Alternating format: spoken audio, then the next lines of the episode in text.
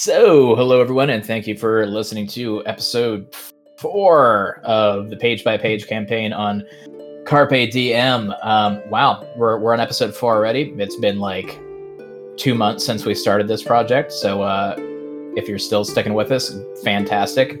Uh, this is your first time, you're going to be lost as all hell, so please go back and listen to not episode four. Uh, just start somewhere better than here because uh, we're, we're jumping right into the action. Uh, but first, a quick recap of where we are.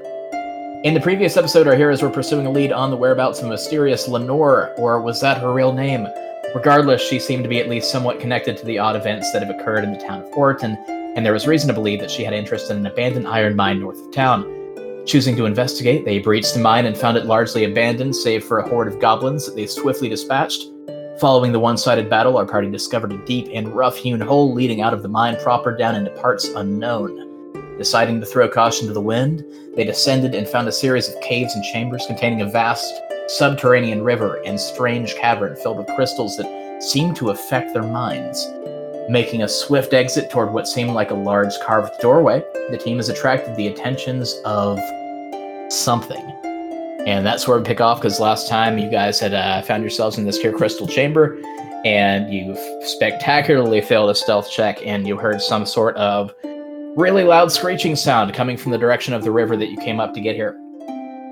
Uh, we are not jumping right into combat, but uh, we are close. You guys don't know how much time you have, but uh, if you want to do anything now, now is the time because something is absolutely coming. I'm gonna Can I tell my. from which direction? Uh, uh, yeah, absolutely. The uh, hang on, I will ping it. The direction that you guys came from over there. I'm gonna ready my bow. Cool, cool, cool. Anybody else wanting to do anything? Yeah, give me one quick sec. Sorry, I'm just checking my spells. Yeah. Uh, I'm gonna use divine sense. So I'm gonna. I'm just mainly just testing if it is good or evil, and or if it is celestial fiend or undead. Uh, yeah. So you don't have to roll for that, right? You just uh, can tell these things. Correct. Uh, Uh, well, oh, oh, 60 feet. So I suppose Within. not. So I Um, suppose not. Yeah, uh, it's not quite that close, but like any second now. And hey, oh shit, you you are you're concentrating on the spell, and you get a whiff of something, and you can tell there is definitely something uh, that's evil and something that is undead, both, which is always a delightful combination. That's coming down this uh, the tunnel, and seconds later, you see this thing uh, emerge, and it is what we see is basically a giant snake. It's 15, 20 feet long, and it looks like there's no flesh on it. Uh, it is basically uh, looks like a snake skeleton that's been animated, and uh, though very animated and looks very angry, and is slithering in the tunnel and stares right at you guys with this horrible kind of snake skeleton visage and makes this weird screeching sound, which doesn't make any sense because it doesn't have vocal cords that you can see but hey, it's D and D, uh, and you guys are going to roll initiative because we're going right into combat. initiative rolls. Roll better next time, Daniel. uh, All I didn't even see what I got. Once. You rolled a two. So That's, roll. well, look. That's it is that is pretty terrible. So we're gonna roll for this thing really quick. All right, so very top of the order, it looks like we're going to have Mosher. Then following that, we're gonna have Yaku coming right on his heels. We're gonna have Fetrol coming in third. Then we're going to have our undead snake friend, followed closely by Soul Grid, and then bringing up the rear, we're gonna have John. All right, Mosher, you're top of the order. What are you doing? You see an undead snake? Awesome. I am going to cast Chill Touch. So you're rolling for 13. By that'll work, I mean it is not immune to that kind of damage because it's necrotic damage, and usually undead are immune to that, but this thing is not for some odd reason. Uh, however, the 13 is not going to hit its AC, so you reach out with your spectral hand and it just falls short. Anything else you're doing? Yeah, I should have studied my stuff. Uh, can I? Uh, Um, you got you got time, but uh, yeah, if you want to move or anything, now would be the time. But uh, you, you you pretty much shoot your shot as far as your action went. well, I have a, I have quicken spell. Okay. Uh, lets me. Um, so when I cast a spell that has a casting time of one action, I can spend two sorcery points to change the casting time to one bonus action. Okay. You want to you want to do that? Uh, I. Yeah. Sorry, sorry, listeners. This is new. Uh, my memory, man, my uh, my my Yeah, head injury. there's- is there is only- uh, there's only so long. foggy. There's only Uh, so long you can keep knocking that excuse, my man. uh, Seven yeah, minutes. whatever. Let's just go for it. Um, I'm gonna do it because All right. I want to uh, try again, and um, So how many sorcery points you got there at this uh, this level, bud? I have um, I got three. All right. Well, if you want to blow two of them on doing this, you can. nah, never mind. No. sorry. All right. Guys. Okay. That that that was that was uh I was on the edge of my seat for that one. All right. So next up we have Yaku. What are you doing?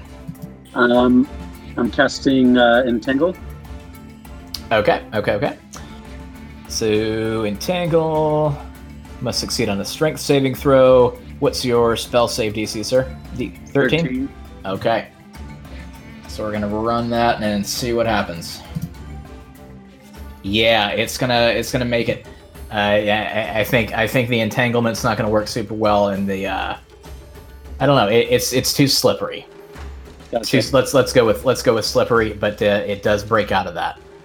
Slippery sounds good. I am going to use my um, uh, bonus action of combat wild shape. I'm just going to um, turn into a dire wolf in, in my turn. All right. Cool, cool, cool. So that's your turn. Fetrol, you're up. All right. So what I am trying to do, he's too far away for. So I have to make a new decision. I am. I'm gonna go ahead and use vicious mockery Okay. and insult it, hoping that it fails its wisdom save. All right. What what insult are you using for this uh, giant snake monster? I would insult you, but Mother Nature seems to have beat me to the punch. nice. Uh, fantastic. Okay. In this meat tube. So it's got a save on wisdom, right? Yeah. Which is not this thing's strong suit. Uh, except it is today. uh, and you're maybe it doesn't understand And common or something, but your your vicious and, and mockery does nothing. So far, you guys are uh, not doing great here on your first round. Uh, but now the snake's up. So far, my vicious mockery has never succeeded at anything. one of these days, one of these days, it will. You'll get better at it. Uh, and so it's going to move up uh, around right here. Whoever's here, we're to say it's Solgrid, who is right up in the front lines, just because it's uh, to be easier to do that. So this thing, like effortlessly, slithers. Let's try that again. This thing effortlessly slithers through the water, which is a really hard sentence to say. Uh, if anybody wants to try, but it does, and it gets right up there, rears back, and is going to strike out at you uh, and try to bite you. Which is going to be a 17 versus AC. Does that hit? No. It does not hit. All right. Uh, you saw it coming. It had telegraphed its attack too much, and you dodged right out of the way. Fantastic. Uh, so then, right after that, we're going to have you, Solgrid. What are you doing in response? I'm attacking with my warhammer. Fantastic. Roll it. Oof. Yeah. No. Nine is uh nine is not going to do it. Yeah. Uh, Yeah. I guess it's uh th- th- this is a this is a slippery boy. and I'm gonna use my uh my bonus action for compelled duel. What is what does that do? Uh, compelled duel. You attempt to compel a creature into a duel. One creature that you can see within range must make a Wisdom saving throw. When a failed save, the creature is drawn to you, compelled by your divine demand. Uh, for the duration, it has disadvantage on attack rolls against creatures other than you, etc., etc. Each time it attempts to move on a space more than 30 feet away from you, has to make a wisdom save. All right, just wanted to cover that really quick. So it's going to go ahead and make that wisdom save right up the top, and going to fail it. It actually fails to save for once. Uh, so you have compelled it, and for whatever reason, this uh, it sees you as the tastiest morsel on this platter. And uh, yeah, you're you you've got it ensorcelled. Anything else you're doing? No. Cool, cool. Uh, John, it is your turn. I think you're in range right next to Solgrid there. Gosh, please do something because nobody's damaged this thing so far. All right, and it's across the water from me right now. Uh, I mean, I'm assuming you are over here with everybody else. Um, it's it, it is kind of hanging out up uh, where Solgrid is, and just kind of in the general group space. Okay, yeah. Uh, see, I was looking at the duplicate one. Perfect. Yep, that's yeah. me. Oh. Which we can. Uh, Okay. Tell you what, we can we can solve that problem right now. Bam. Okay, thank you. All right. Um, I uh, I take out my sword and try to stab uh, stab it in the side. Go for it. Roll me hit dice. There we go. There we go. Yeah. So you actually, uh, with 15, you hit this thing, you take out your sword and just rattle its bones, and roll some damage on that. All right, not the not the strongest hit, but uh, you you do chip a few old bone pieces off of there, and it, it makes a startled hissing sound. But with that, we're going to go back to the top of the order. Mosher, we're back. What are you doing? Are you there, Mosher? Um, out of character. Um, so I have three sorcery points and then four first level spell slots and two second level spell slots. And uh, my chill touch is a cantrip. Um, Correct. So I'm good on those. Yeah. Uh, and um, yeah, so I'm going to try to cast that again. Go for it. All right. Yeah, 20. Uh, not nat, but that absolutely hits. So go ahead and roll that damage, bad boy. Nice. Uh, I mean, yes. Ooh, shit. All right. So, uh, yeah, you reach out with the spectral hand and just grasp this thing right around, you know, what would be its throat, but I guess it's kind of its spine, and uh, it recoils in horror. Uh, and that was a, a pretty, pretty solid one. Yeah, and um, And it there's more. Yes. Uh, so uh, on a hit, the target takes. Uh, it can't regain hit points until the start of my next turn. Um, and uh, if um, it att- attempts to attack me, it has to roll with disadvantage. Fantastic. All right, you guys are uh, kind of tackling this thing. Sorry, I'm just reading Solgrid's uh, compelled duel thing here because I have never seen this in a D&D game, and this is new information for me. Well, it doesn't matter now because someone else attacked it and hit them. Uh, okay. Um, and uh, I, um, sorry guys, I'm. This is all. This the battle is new to me, so this is going to be a rocky level. So for my um, what's it called? For my breath weapon, with Yeah. that, if I was going to use quicken spell, so it says when you cast a spell that has a casting time of one action, you can spend two sorcery points to change the casting time to one bonus action. Uh, yeah, Would that work for? I believe so. I think I, I believed your your breath thing was a bonus action already, but I could be wrong about that. Would it tell me if I just uh, Um, yeah, I mean, you should have it written down some. Yeah. No, I mean, like- no. Oh, yeah, regular action. Okay. Yeah, but yeah, you could use quicken spell for that if you wanted to. All right, let's just go for it because I want to try and hit hit this. All right. damage. Cool, cool. I am So, so, uh, glad I'm a fighter. Uh, All right. So you use quicken spell. You spend your sorcery points. Uh, so and then you just points. and this is the first time you guys have. Uh, yeah, yes, yes, Fetrol. You got something to say there? Yes, soy soy points. Yeah. Anyway, I'm practicing a voice for later. Um, anywho, so this is the first Is- time is you guys. the voice for later a cab driver? Uh, God, I'm. I will kill you. Um, uh, Anyway, so this Yeah, is I'm talking, or this is just the husband? no. If it was the husband talking, I wouldn't survive that. Um. Anyway, we all know that to be true. So, anyway, you guys, this is the first time that you've ever seen Mosher do this crazy shit, and he just like rears back and huffs in a big breath of air and just blows out this cone of fire right in front of him. oh crap! Dang. And uh, That's not a good idea. but I mean, no, to- totally fine, totally great No, idea. because look at everyone in front of me. There's three Yeah. between him Oh, and that is true. I totally forgot forgot positioning. But he said he's going to do it, so we're going to resolve this. Um, so everybody is going to make a dex saving throw. Who's in the way? Which is going to be Fetrol. Uh, basically, everybody except Yaku is going to make a dex saving throw right now. Yeah, Soul Grid is fucking great. He's good with the 20. All right, John with the 13 is not going to make. I don't think. Um, gosh, Mosher, what's your Constitution modifier? Two. Two plus proficiency. Actually, yeah, I think the John does make that then. Woo.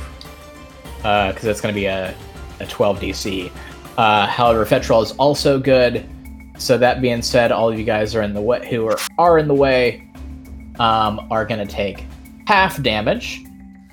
But uh, do- do- do- so yeah, go ahead and roll damage for this there, uh, Mosher. It's going to be 2d6, I believe.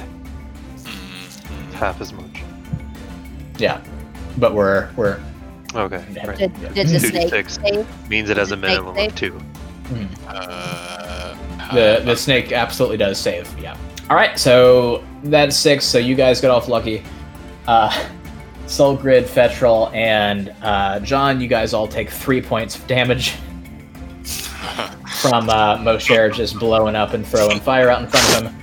Uh, the snake saved, so it is also going to take uh, that three points of damage. Uh, and it gets singed a little bit, but yeah, way to way to go big or go home there. Mhm. All right. Uh, I'm the- sure the god of clumsy appreciates your devotion. Sorry. Oh man! All right, so I think that's all Mosher is going to do. Yaku, we're, you're up. Yeah, so I'm going to take advantage of being a dire wolf, and uh, uh, I get uh, advantage on my attack roll with the pack tactics. Or um, so the wolf has advantage on attack roll against a creature if at least one of the wolf's allies is within five feet of the creature, and the ally isn't incapacitated. Safe to assume by looking at the map that that is the case. Uh, yes. Sweet. So I get. What does that mean? I get an advantage to my attack roll. Uh, so you're going to go in. Uh, basically, you're rolling twice and get the. Uh, you take the higher number. So you oh, can. awesome! So you can actually go into your. Yeah, you can go into your sheet and toggle on the advantage thing. It's right in the top center of the uh, the character sheet, and you can just roll as normal. And on top of that, I get plus five to attack. I'm gonna go for a bite. Okay. Um, I'm gonna go for whatever kind of neck there is that I'm seeing. Go for it. You just rush up there and uh, you tackle that snake monster. Um, so yeah, you're you're absolutely going to go up and just shred this thing. So roll damage on that. What's your damage on your bite attack there? The hit is uh, 2d6 plus three piercing damage. If the Shoot. target is if the t- if the target is a creature, it must succeed on a DC 13 strength saving throw or be knocked prone. All right. Cool, cool. So that's going to be a nine total, I believe, since uh, you didn't have the plus three in there. So All right. So yeah, four plus two and nine total. So you you just rush up and uh, leap into the air and grab this thing by the throat, and don't take it down, but uh, you you pull a couple vertebrae out, and it is not happy with you in any way, shape, or form. You all right? So wolf out of nowhere, you guys are getting burned. Like you, there's a there, there's some chaos in this battle. That being said, everybody actually, uh, Fetchel, we're gonna have you go first. I'm going to go ahead and closer to it now that it moved. So I am going to do a thing that I cannot scroll while I'm also using push to talk. There. we Do a thing. All right. I'm going to hope that this thing isn't very charismatic. It's just it's all good. anyway, Fetchel, what are you doing? I am going to go ahead and try I'm gonna go ahead and try and use the spell thing that I haven't used yet. Okay, go for it. I am going to cast Bane on this thing because I'm going to assume that it's not very charismatic. Uh, no, no, it's not. Not, not extremely. Um, Bane, up to three creatures of your choice that you can see within range must make charisma saving throws. Whenever a target that fails this saving throw makes uh, an attack roll or a saving throw before the spell ends, the target must roll a d4 and subtract that number rolled from the attack roll or saving throw. Fantastic. All right, so you are targeting this thing with Bane. But if this It's is a going to- creature, then so wait, so it's not a creature? Yeah, you can no, you can do it. It's just I was I was misunderstanding. I was brain failing at what Yaku was talking about with his spell, talking about creatures. Um, so we're gonna go and retcon that and say, Yaku, what were you trying to do with making the thing like prone or something? I just it just said that if uh, if a creature if it is a creature, they have to roll. Um, they have to roll. They must succeed on a DC 13 um, strength, or they are, or, or they're knocked prone after the bite. Okay, we're gonna retroactively do that because I want to keep this consistent. Uh, because there was a question brought up about it, uh, Thank you, and Dan.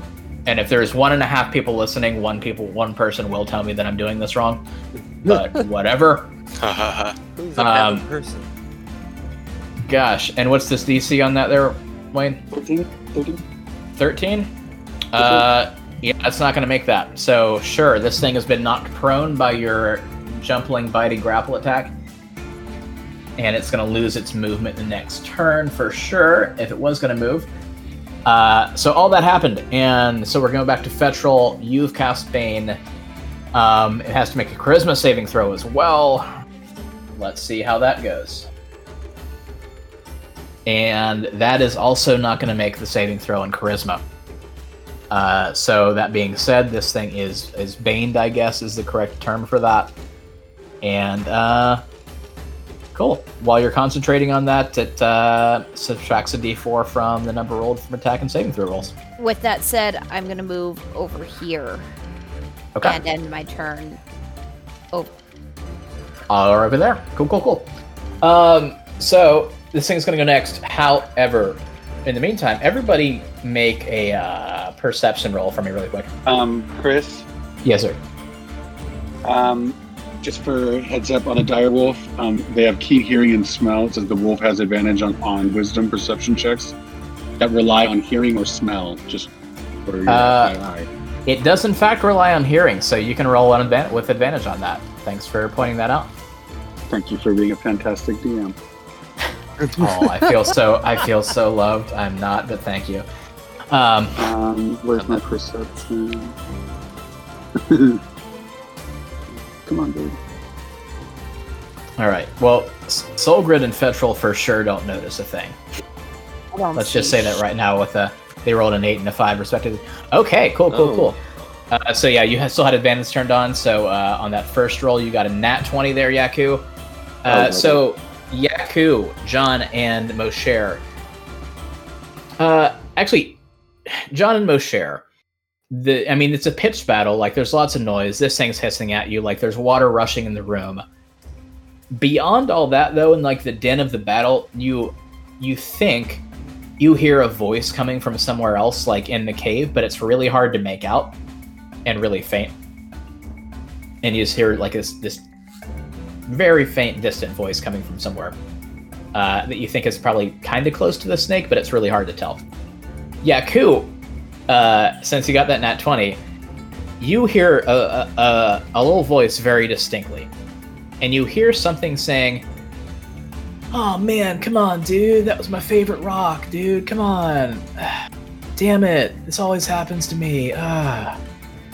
I guess it's fine. Uh, all right, and that's basically all you hear in the six seconds of your of your round. But you hear. Um. So anyway, the it's gonna get back up and rear back, and I think gonna try to attack the wolf It here. needs to. And yeah, Right, I'm gonna just tell you, made that.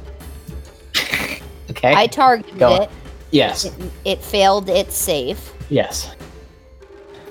The target that failed the save, whenever they make an attack roll Yes. Okay. or a saving throw or attack roll. Okay. So it Okay. failed It doesn't have keep testing it. It is bane as you can subtract that from its All right. thing with this. Uh, yeah, that's that's very much not going to hit anyway. It, uh, I guess it took all of its energy just to stand back up straight in the first place. Uh, so it completely misses you with that. And that's its turn because it got up. Solgrid, you're right there. What are you doing? Gonna try and smash it. Smash it. Smash it with the hammer, hammer man. Yeah, 18 for sure hits. Uh, you rear that hammer back and bring it right down, and you just knock a whole line of ribs off the side of this thing. And also, And also, I can um, and activate Divine Smite. okay, yeah, you're you're a pally, bro. You do smite. What does that do? Um, so as a, I don't. It is neither an action or a bonus action. It's something that I can do on any attack as long as it hits. I just have to expend one spell slot, Mm-hmm. and it does at first level 2d8 damage. Okay. You rolled 3d8 there. Because it is undead, I get an extra 1d8. Shit. Okay, that was uh, a. okay. That's a really good 3d8 roll. So, gosh, I'm, I'm trying to tr- trying to figure out what smite looks like. But yeah, you you bring that hammer down, and then you just like call out in a holy fury, and just call forth like this blinding, brilliant light to to, to you know issue forth and and just just scorch this thing. That it's a that's a 20 point hit. That's massive and uh, it screams in absolute horror. This thing does not like that kind of radiant energy at all. Uh, but yeah, you, it's it's looking pretty rough now. That was a that was a really big big hit. Solid job there, sir. Uh, anything else you're doing? No. Cool. Um, so then, John, you're up. All right. This, this thing just got blasted with holy energy. It is not seeing the light. It's it's not looking it's not looking great. All right. Uh, I would like to run and jump on its back and try to stab it in the head. okay. Um, so first things first, if we're gonna do that, you are going to make an athletics roll. What we trained for. Uh-huh. Don't Oh do shit! It's, it's always John with these stupid nat twenties. Oh my god. Yes, yes, Oh, yes, yes. oh man. All right. Parkour. So you- It's what John does. You yeah, you parkour the shit out of this. You jump off the cliff edge and you just like grab on one of these ribs uh, that this thing has sticking up and just swing yourself up on top of its back. And you get your sword ready to bring it down right where the, the skull meets the base of the spine. So roll roll to hit on that, and don't fuck it up. and it just shifts, and you just lose your footing just a little bit, like you're still on the back of it, but you do not manage to bring your sword down. Like that looked really cool, but you don't actually do any damage. but you are Story of you my are- life. but you are uh, you are right on top of this thing, and you're holding on for dear life uh, when we come back. Uh, so Mosher, it is your turn. Keep in mind, John's now on top of this thing. If we're doing any kind of crazy spell work, that's a that might be a concern. Yeah. A friendly D- DM you are. John might not have thought this one through. yeah. I guess I'll go with uh I'll cast magic missile. All right, go for it. So just uh, that is. Did Right. you? So that's that's definitely more than one d4. So you should be rolling three d4 for that bad boy if you're doing it as a uh, first level. So that is a four, a four. Wow! All right, That- four, four, four. That that's he rolled. That's a a one d four plus one on each of those. So he rolled yes, a three, a three, a three. correct. And- so still a really good hit, uh, and it's a good enough hit that I mean, magic missile is a spell that you don't have to worry about uh, hitting anything because it always always hits. It's just damage. So that being said, John is safe, but Mosher, how does this thing die? Uh um the uh the missiles uh shoot through its eye sockets, one through the mouth, and this thing just uh some undead or expels from it and it begins sinking into the water. Nice. Uh, so yeah, John shoots the uh, not John. Mosher shoots these magic missiles out, and just this thing, this thing's head just explodes into a shower of bone shards as its body just kind of slowly starts slinking back. And since you're parkour master over there, John, you know you you kind of make it look cool, so you're on its back and you just let it wait for it to slowly sink down. And just as it gets on the level with like the cliff that you're next to, you just like casually step off. and uh just like that was what your your plan was all along. But uh yeah this thing's dead. That was really disappointing. So would Shit. that be charisma to make him roll for swagger? uh no he's he's got he's got way too much. I'm not gonna make him roll for that. That was too cool. Um god that was really disappointing though because that thing didn't hit you guys once. We're that was good. i mean that it's it, it, it would have hurt if it did damn all right i'm gonna throw something else at you anyway so no. Yeah. God, please be careful, y'all. I mean, you say that, but how many spell slots did we just use? Uh, a couple. I mean, I think Mosher used like one, and you used one. Uh, One. Fetrol, I don't know what you used. You have I to used use one. All right, well, burned a lot of spell slots at least. So there's that. The snake's dead, and uh, dong, snake is I'm gonna go. I'm gonna go straight. I'm gonna stay in direwolf form and go down to like right where I heard the voice and um, investigate. all right, yeah, yeah. Make an investigation Hey. check. Yeah, yeah. I'm gonna he- head down there with him. And like while you're while you're going down there, like you hear this little voice again, and it just says something like, um, "Well, I guess that ser- guess that serves you right, man. Uh, yeah, Jeez, I mean, yeah, that that sucks that you're dead and all, but uh, God, that's yeah. I mean, it's tr- trespassers. They get what they're gonna get, I guess. Uh, shit. We can't tell where those voices are coming from. um, it's you. You can narrow it down. Um, so you, with with the twelve on that, you you you get within like a good ten foot range, and you're just like it's definitely coming from here, but you don't really see anything. Like you see a bunch of you see some rocks and you see water swirling around. You don't see anything in particular. John, you also said you were going to check this out, right? Yep. Uh, roll an investigation check for me, John. Pull out those big numbers. Please. Also a twelve.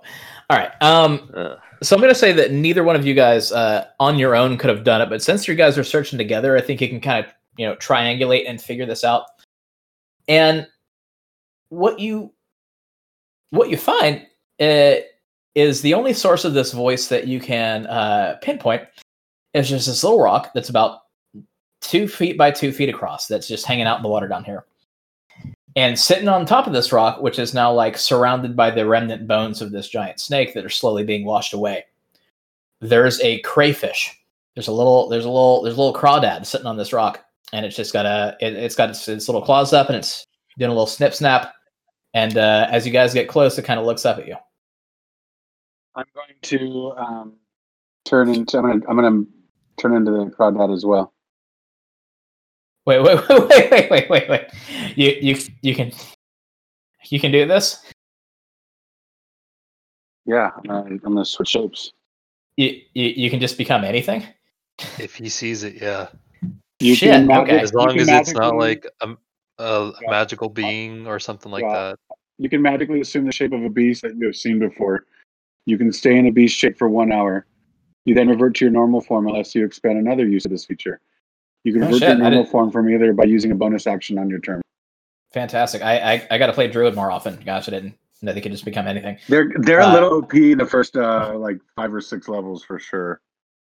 Man, that's baller. Okay, so you turn into a, a, a crawdaddy as well, and now John, you just see you just see two little lobster boys chilling out in this rock.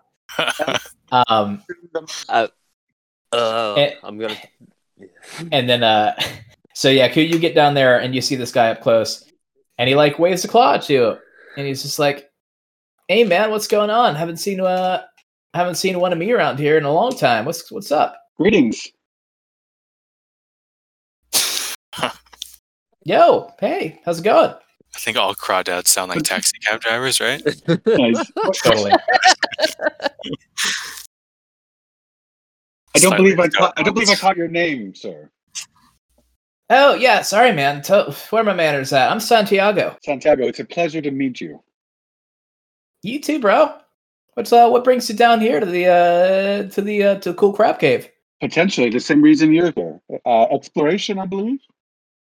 Oh man, I totally wasn't trying to explore anything. I just found myself here, dude. I don't I don't even know how it happened, right? I was just like you know, I was on the beach, right? And I was looking for some some of those some of those fine craw honeys.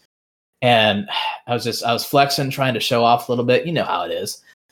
And uh and I, you know got swept up in a wave and gosh, before you know it, got tumbled around a few times and I found myself in this crazy ass place. Like no no craw honeys, like no no no, no like no crawdads at all.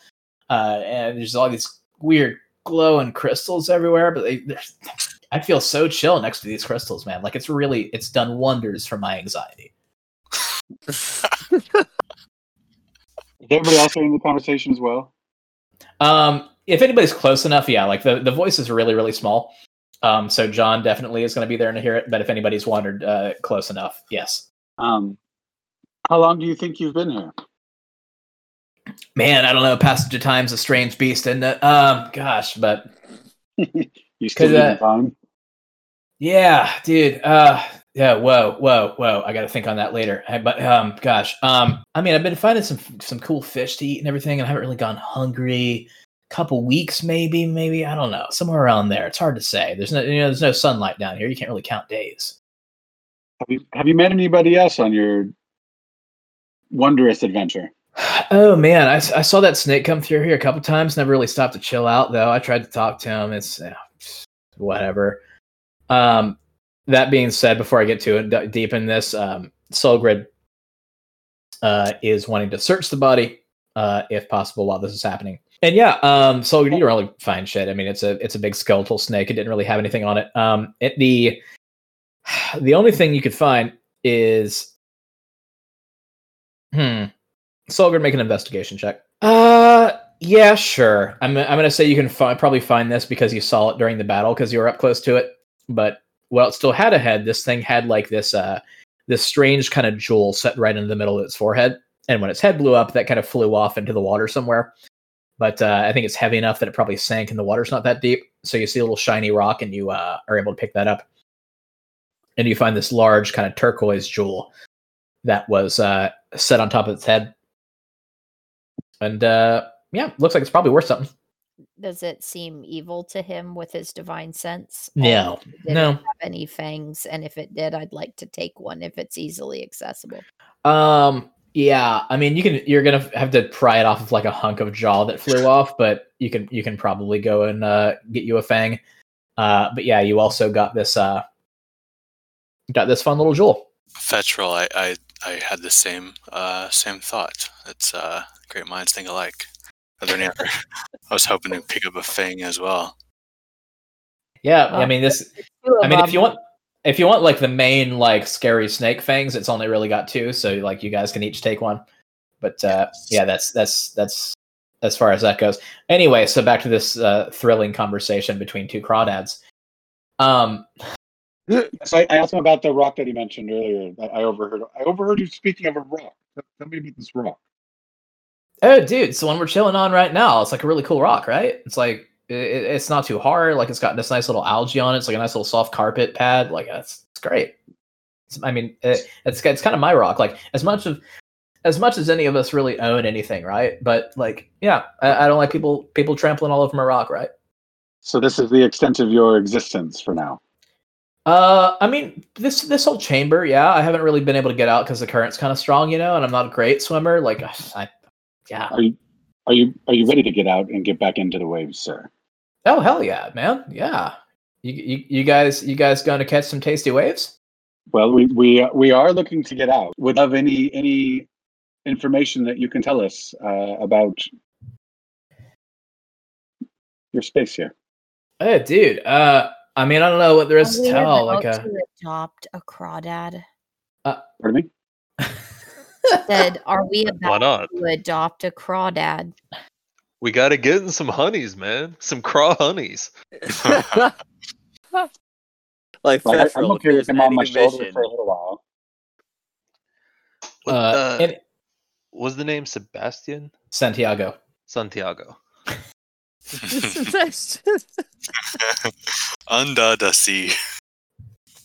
Um, yeah, he says, dude, I don't know, I don't know how much I can tell you. Like, I've I've kind of been stuck in this chamber for a little while. Uh, I mean, I can tell you, I've seen the big snake thing uh, a few times. That was kind of weird. Like back where I came from, we never saw those. Uh, I mean, th- what there was you seen? also what's that? What what other what other sort of some uh, what other sort of creatures have you seen?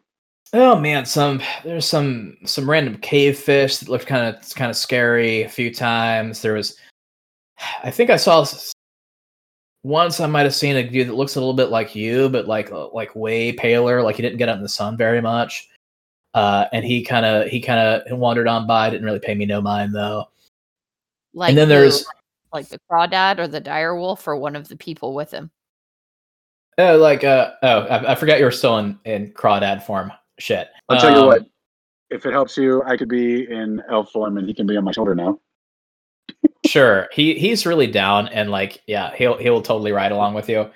So he says uh uh yeah, it's like that, man. It's like uh it's like one of you tall dudes and it's kind of pale. And he he only came through here once. Uh and then like maybe once or twice I saw this this old lady, I guess, that uh that came through here. But Which, which Yeah, direction did the lady go? Uh, she went. Uh, she went up like right behind you, and he like motions with his claw and kind of points off this direction toward the the, uh, the Ah, opening guys yes. Yes, uh, before the snake came, we were we were getting ready to venture that that direction. Have Have you gone there yet? Oh, I haven't, man. I, I haven't been able to get off that uh, that wall. It's kind of it's pretty slippery. But uh, I mean, I tried a couple times, and I was just like, "Isn't it more chill down here? Like, why not just chill out, bro, and just see where life takes me?" But yeah, if you guys, I'm I'm I'm down for adventure. If you uh if you guys want to want to check it out, I'll I'll totally come with. Do you uh, Do you have any sort of tricks you can do, sir? Uh oh, tricks. Oh, gosh, I, I- I wasn't ready for this. Hang on. Um, I don't have a character sheet for Santiago, but I'm just gonna I'm gonna sort of roll this and and see what happens. He he's gonna roll an athletics check really quick. I think. He does the backflip. He's my best friend forever. Uh, yeah. He he he just like hunches down a little bit and just like hops up and does a quick little backflip and lands again on your it. shoulder. I love it. Santiago, you you you might be my favorite companion. Awesome, dude. I think we're gonna be great friends. I take out my little pipe that blows bubbles, and I start walking uh, this direction with Santiago on my shoulder. Gosh, you're just a you're just becoming such a whimsical character. Um, all right, guys. So if everybody's agreeing to go that way, and, and nobody else wants to do anything else, you got a couple snake fangs, you got a strange jewel off the corpse, uh, and you made a new friend. yes. Uh, hey Yaku, um, would you be interested in uh, casting your spectral projection to see if we can get a better look at any of these paths? Hundred percent. Um, down down the path, down the hallway that we looked at briefly last time. I believe, uh, if memory serves, there was one path that looks like uh, So you guys got a, a few different ways here. So you uh there's this one here, which is kind of the riverbank that you came along in along. You have this one up here, and toward the end of this one, it kind of turns fr- transforms from a cave into more of a like a carved kind of shape, and you see what looks like a carved stone doorway at the end of it, and you can't see much beyond that. Uh, and over here, you don't really know because you guys haven't really gone over here yet. Hey, uh, Craw dude, which which way did the uh, old lady go? He uh, he points his claw kind of this direction. Uh, I don't know, Yaku. Do you want to? Would you want to investigate it before we uh, slide down there? Yeah. Yeah, yeah, yeah. That's the direction we went earlier. Um, I I can. Uh, Does that does that expel uh, energy for you, or would this? Uh, No. oh, it would be a spell slot if I did that light, but I I have um I have dark vision at the very least.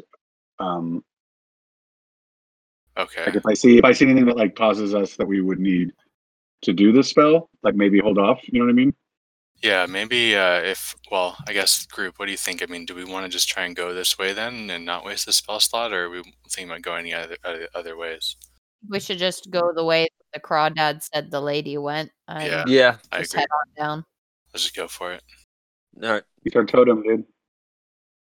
All right. Uh, so you guys head that direction, and it's not really very far, and you can go into this kind of this cavern, uh, cave passageway.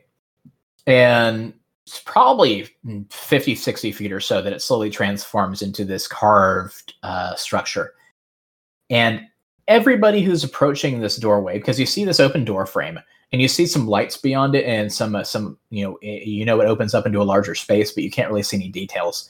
But everybody who's approaching it, make a wisdom saving throw.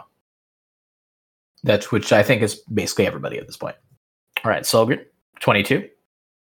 Mosher, 15. Okay, okay, okay. Ooh, nice little 20 from uh Fetrol. Ooh, John, Here- nat one. here- Oh, Okay. John clunking it up. Well, Mine come through? let's uh let's get Yaku's roll and then we'll deal with that. Um and Yaku, you're at eleven. Okay.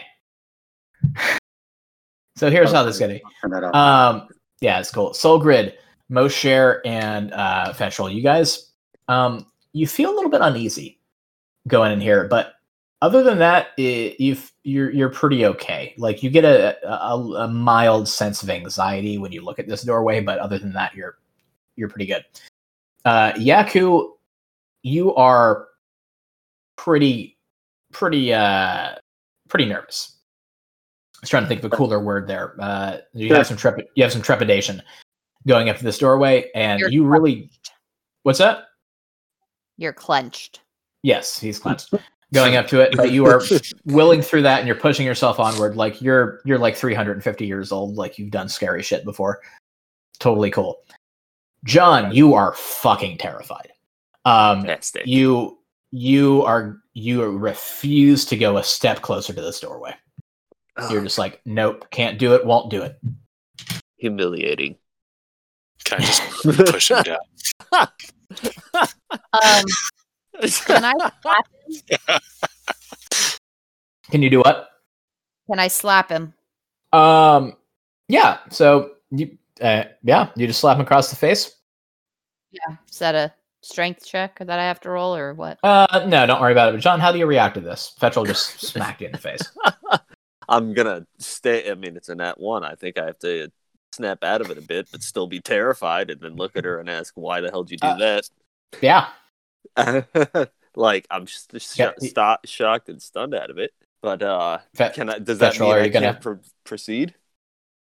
I'm trying. Uh, to, I'm trying to do like a damage, a point of damage, snap him out of it because okay, then. Okay, fine. Sure. Roll. these kind of effects are are lifted or negated in some way by taking damage. Okay, sure. Um, Oh, that's if smart. you're smacking him, roll a roll a d6. That's smart. That's more than a melee attack. Oh shit. Okay. Um, A normal melee is why like I one d four. A strength attack. is it one d4? I thought I was gonna say d6. Well, then then roll a d4 then, Fetrol. If we're gonna say it's a d4. Cool. So you do a point of damage, uh, and don't just completely just knock John on his ass. John, go ahead and roll another wisdom save because you you've snapped out of it and you're kind of coming to, but go ahead and knock another one out. Yeah, you're pr- you're still pretty damn scared with that Gosh. six there, but um, I, I mean, Fetrol John really doesn't want to go through that door. What what is the door made of? Uh, it it appears to be some kind of stone. Uh, if you want to get more specific, you you can make some sort of check on it. If you're, what do you are you trying to find out more information? Yes. Okay, make um, hmm, hmm. What would what would, what would identify rocks be? Uh, I guess a nature, check. Nature? should be, yeah, you should be pretty good at that. So make a nature save. Uh, yeah, it's definitely stone. That's five, that's uh It, it is carved stone of some variety, and it has a slight dare you? it has a slight yellowish color to it, and that's that's about all you get. Um, I believe the door has jaundice runs.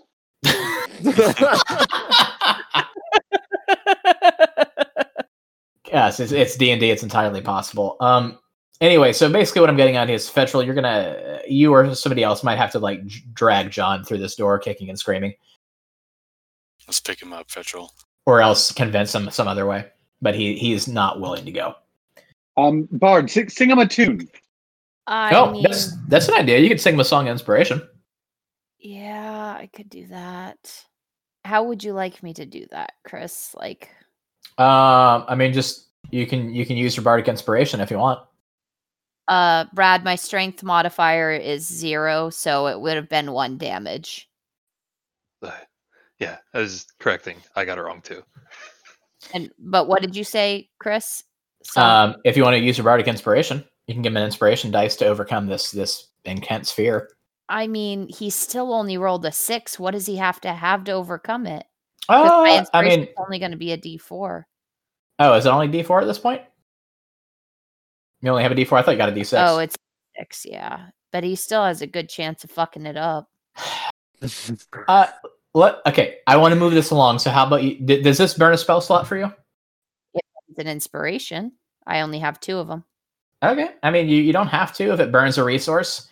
Aaron Um, and I are picking him the fuck up and just okay. him. I like, just grab him by both arms and just drag. He's like kicking, Yeah. literally kicking and screaming. and I like, carrying him. Like, Yep. Okay. So with that six, he's not gonna he's not gonna fight you too hard on that. But yeah, you uh apparently Solgra's droning in with a 17 strength roll. Sure, you guys just you know very easily pick this guy up. He's not very heavy. And you walk in and you carry him, and you guys all go through this doorway. And I'm gonna describe this really quick, and then we'll drag you over to the map.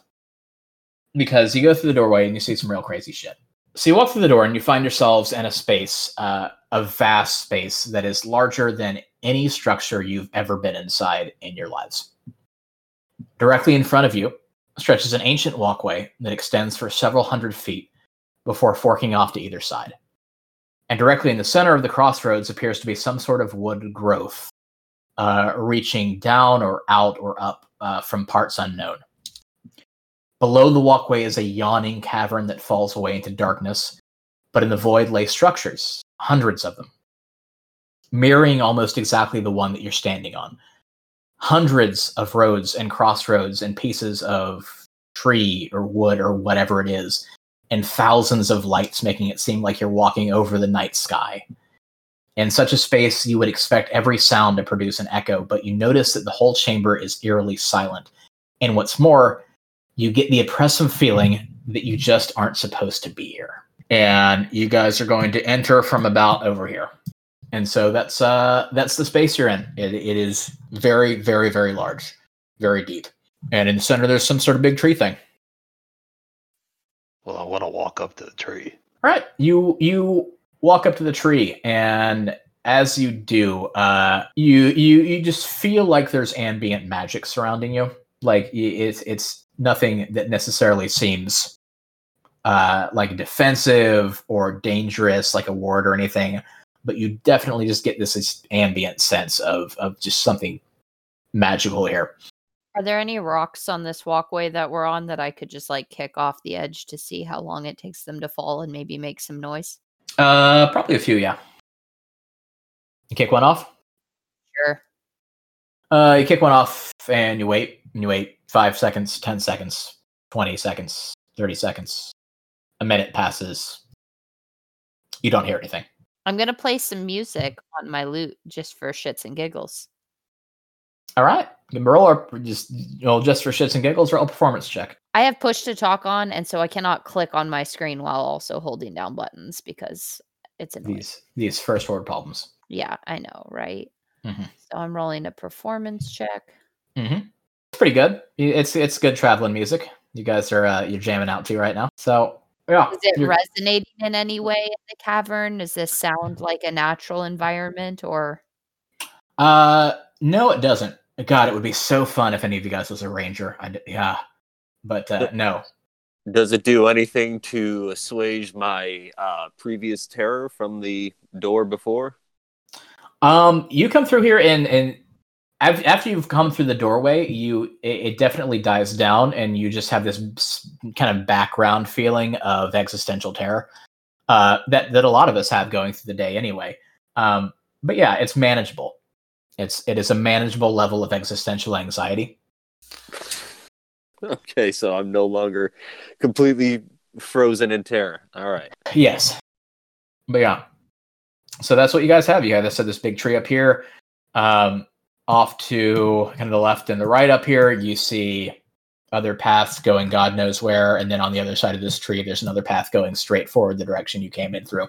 Can I It's going to be, tree? or Yaku's going to be very um, attracted to this this tree and this spot, and um, I want to investigate further. Would would I do nature or perception? Uh, yeah, for sure. um, Roll a nature check. And So- more than like more than likely, he's going to be um, wanting to do a quick little meditation there. Yeah, Um, uh, yeah. I was what- hoping I was hoping you do something like that. So this is going to be fun. Uh, um, what what do you want me to roll? roll a nature check. Oh shit. Ooh. Okay, Woo! that's a nat twenty for Yaku's nature check. This is fantastic. He can tell us that rocks are rocks. What can he tell us about this? Gosh, about the tree, you. Okay, so Yaku, you get overwhelmed. Um, you get a lot of information at the same time. At first, you realize that uh, because of the structure of it, and you go up and you feel the bark, and you look at, you know, it doesn't. the The weird thing is that it, it- it's in the the shape of a tree and the structure of a tree, but it looks like a root system and it looks like a tree got stuck in upside down because these are roots coming up Roger. uh, out of the ground. However, based on like the the feel and you know you taste a little bit, I think, and you look at it, and you just this is not any tree that you've ever encountered or heard of. This is something entirely different, and you get this just you're doing a nature check, so you're not really like diving into this magical field that Solgrid is feeling here, but you get just this sense of of deep, deep magic within the roots of this tree uh, that you can't really suss out uh, more information about, but it, it, it's very there and it's almost overwhelming. And also, you get kind of a background sense and you get kind of an undertone of not quite decay, but you get this undertone of sickness where, like, you know, if you're do, going about your druidly duties and you're tending to a grove or whatever, and I, occasionally you would you know come across a blighted tree or something that's that's sick and needs to come down or something this almost feels a little bit like that where it's alive you can feel the life coursing through it but there's something wrong with it. So that that is that is what you can gather I'm gonna sit there and uh, so do go into a trance just for a little bit. Uh, so I'll, you know, because elves don't need to sleep. So yeah gonna- so you sit there and go I'll into a trance uh we'll we'll deal with with that in a second is anybody else doing anything I want to touch it. Okay, yeah, you can go up and touch it. You've already seen Yaku go up and touch it. Um, you go up and touch it, and and also get this very strong sense of some sort of magical energy. Yep. Anything more specific you're uh, you're doing there? I mean, it's a nice tree. It feels it feels cool, I guess. I mean, the crystals in the other place turned us into weird hippies, so I really think that it's a valid test. Uh, yeah, I mean, you nothing's wrong has happened to Yaku yet. He's just kind of chilling and going into a trance, and you see like Santiago and his shoulder just like really chilling out and vibing. I don't know what to do, guys. What was that there, Yaku? I'm, I mean, I'm in a meditative state, but I was saying to someone, why don't, why don't you see what happens if you if you're interested in cutting the root or something?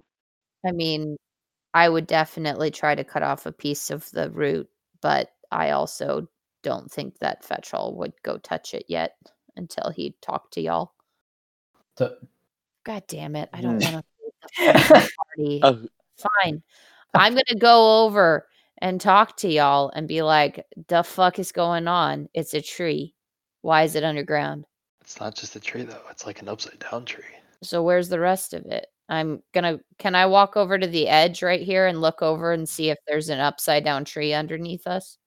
Yeah, make a perception check. Yeah, with the 15, uh yeah, you can kind of look uh around the edge and you see the stone walkway that you're on has kind of a rounded structure uh beneath it and underneath where the tree roots are coming out, there's kind of a rounded stone dome that you can see, but there is no there is no top of the tree.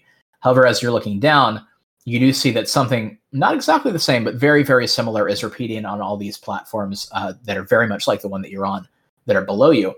You also think you see, like, somewhere a couple levels down, uh, you think you see movement uh, on one of these bridges, but you can't really tell. It's pretty far away. I'm just gonna yell out into the abyss below us. Lenore, Etna, Tamra, Dolores, By your powers combined.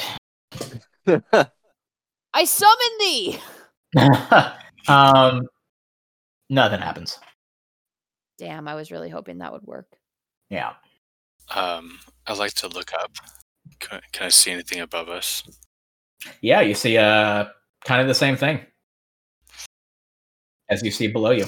You're this is just a massive cylindrical chamber with these structures just like going all up and down it. Do these little like I don't know fire pillar things? Do they do anything? Uh they are not fire. They're uh they're kind of glowing yellow crystals. Ah, and they're all they're, they're all kind of these crystals that have this uh very warm light emanating from the center of them. uh, I'd like I'm gonna to. touch them. You're gonna you're gonna do what? Go ahead, Mosher. I was I was thinking the same thing again. We uh, two peas in a pod. But I, I didn't hear what Fetrol said. So what are you guys doing? We're touching it. Oh, touch it. Um, okay, yeah, it feels vaguely warm to the touch. Uh, you get a you get a the sense of warmth and and that's that's about it. Mosher, maybe you get a little sense of uh, Arcane. some sort of magic, some sort of arcane energy, but nothing nothing too crazy. if uh if I take one of these uh crystals with me, will it maintain its uh light? Uh You can certainly try. I mean, they're pretty big. I'd say uh, each of these crystals is probably about a foot across and a couple of feet high, so they're probably they're gonna be pretty damn big and heavy. oh, okay. I thought they were like little piles of. Hmm, No, they're they're pretty gigantic individual crystals. Okay then. You can definitely try though. I uh actually I'll take out my uh dagger and strike it and see if I can break off a piece. Uh, sure. Make a strength check, and that's a thirteen. Sure, you can chip off a little piece of it. Um, when you do, a little sliver of it kind of chips off, and you can grab that, and you uh, you're kind of watching it as you take this piece piece off, and the spot that you chipped off kind of glows a little bit brighter for a second, and then slowly, slowly, slowly, the the crystal that you chipped off starts kind of filling in, and it grows back, and within a few minutes, the the crystal's whole again. Does the piece disappear or does it remain? Yep. Pieces uh still got that. It doesn't glow or anything, but you got a you got a chunk of this crystal. It's kind of it's kind of clear and a little bit cloud, a little bit cloudy, cloudy white. Um, I pick it up and, and does it uh if I if I bring it back near its original crystal, does it gain any of its properties again or does it maintain white? Nope, does not. We're I I appreciate that we're doing science here, guys. This is important investigation stuff. Uh, but make make sure you're writing it down though, because it's only science if you write it down. Um, but yeah, if you uh And reporting. yeah, if you bring the if you bring the crystal back, nothing happens. It just it stays kind of inert. okay. I'll I'll leave the the shard where it lies. I, I started trying to write this little ditty. I started out with this little light of mine, let it shine, but then it it just didn't keep shining, so I had to give that one up. You could have had a hit on your hands. Oh my god. uh, Yeah. I wonder is the, are these I wonder if these crystals are kind of like the pupa form of the crystals in the other cavern that were that was causing everybody to go all hippie. And and I mean, I think they're a different color entirely, so they would have to have like a major metamorphosis. Um, did uh did Mm. someone pick up chalk? Uh, any piece of chalk when we uh were at that house? I mean, Yaku probably still has some in his pockets on accident. if, if Yaku hasn't washed his clothes, uh, that's probably probably a good uh good bet.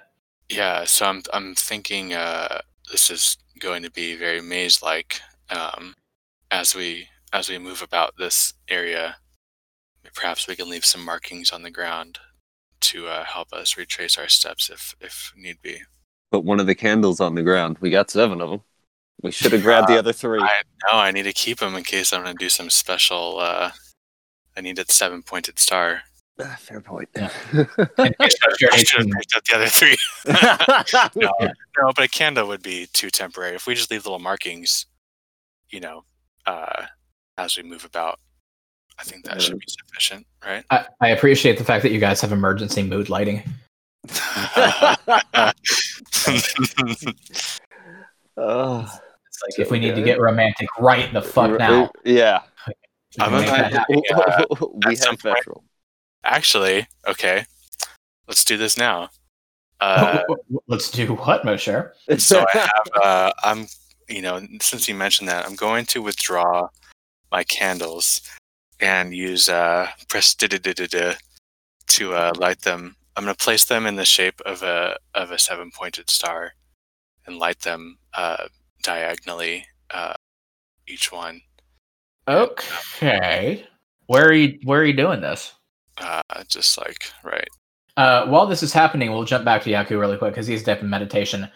And My while- message to you, DM. Yes, I did get that. Cool. Um, so you're you're deep in, in, thought in this trance here, and you can definitely feel the presence of of Mystra here.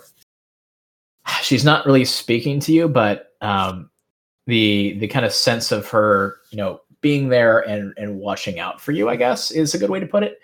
It's just kind of it, it fills you with a, a sense of inner peace. And I don't know when you're coming out of this meditation, but whenever you do, uh, you're going to get a uh, point of inspiration. Cool. I'll I'll dip out now if they're starting to to move and um Do something. Yeah. Uh, yeah. So you have an inspiration point. awesome. Thank you. Yeah. Uh, so Mosher, you're lighting a seven pointed pentagram somewhere. What makes sense? I, I really was not prepared for you trying to do that. So I'm trying to figure out what the hell makes sense here. That was that was not something I had uh I had on the old back burner. That's kind of great. Okay. So you light a seven pointed pentagram. Make a wisdom save for me. Make another wisdom save. It's gonna be a different one, but I rolled a nine. nine. Yeah, you you've you get the sense of of just something being here and there being a presence in this place that's attention has been drawn to it, but that's about all you get. It's a passing thought and and nothing nothing really comes of it. All right, I'll uh, I snuff out the uh, the candles and put them back in my my bag. All right. Um, should be uh, if it looks. I mean, should we head down one of these paths?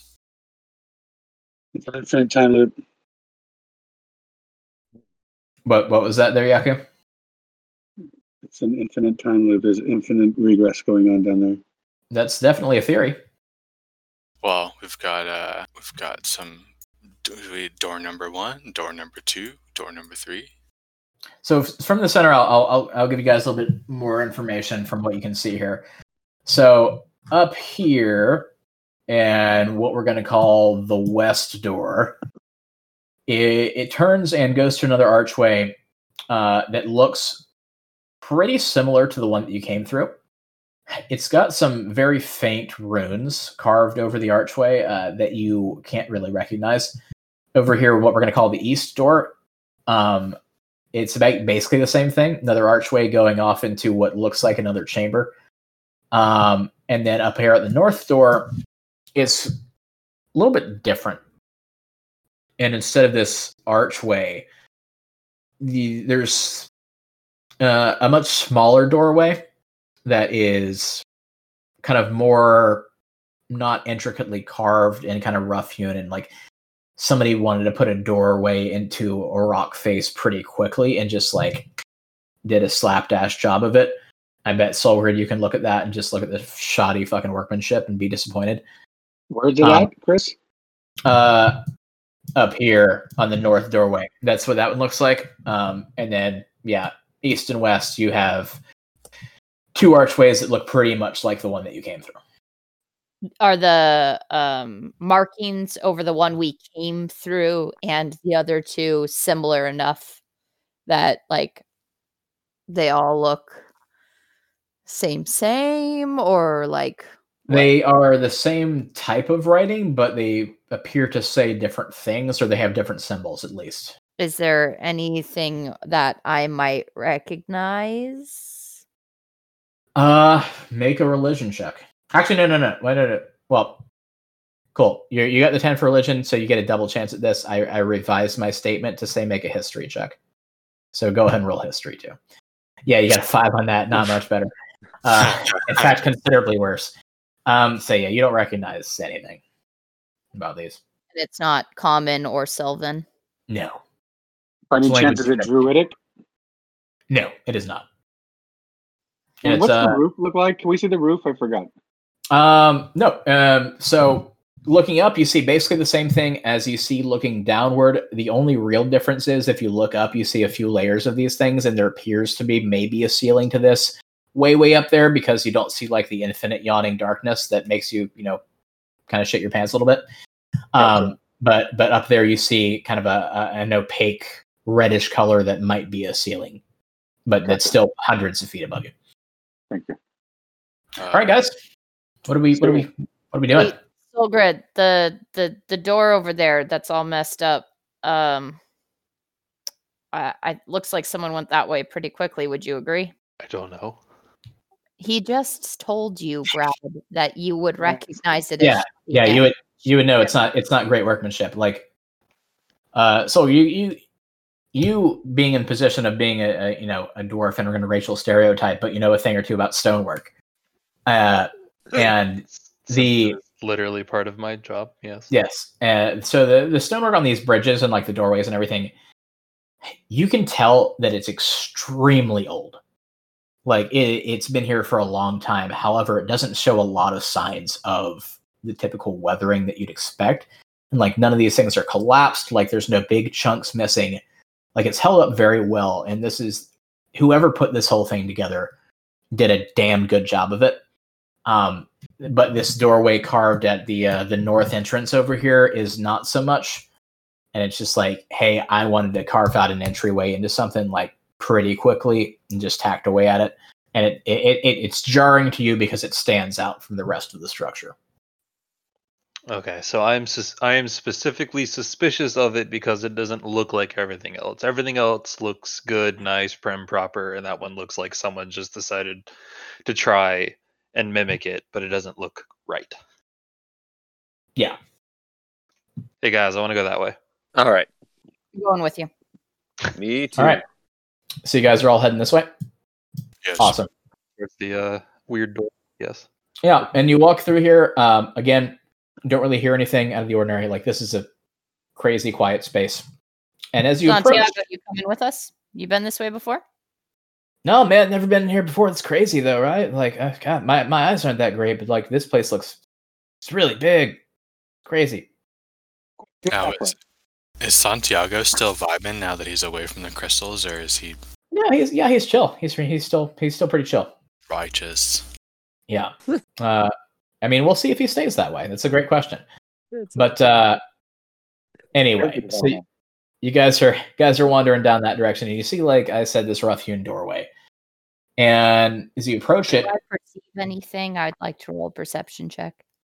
uh, go ahead. Safe to assume we would all be doing that. Uh, yeah. If, if everybody wants to roll perception, roll perception. Uh, Fetrol got an eleven, and, and is not going to really notice anything super super cool. Solgrid sixteen, Yaku nine. Yeah, you got nothing. Mosher fifteen. Uh, John eleven. Yeah, you guys aren't super perceptive. I'll say Solgrid and uh, Mosher. You guys notice kind of the most. Um, and I'll say walking up this doorway, what you notice with those is that it seems like it was at one point sealed. And walking up to it, you see uh, just a bunch of broken stone that looks like maybe at some point there was some kind of seal or door on this that has been broken open or shattered or just weathered away over time. You can't really tell, but it's definitely not there anymore.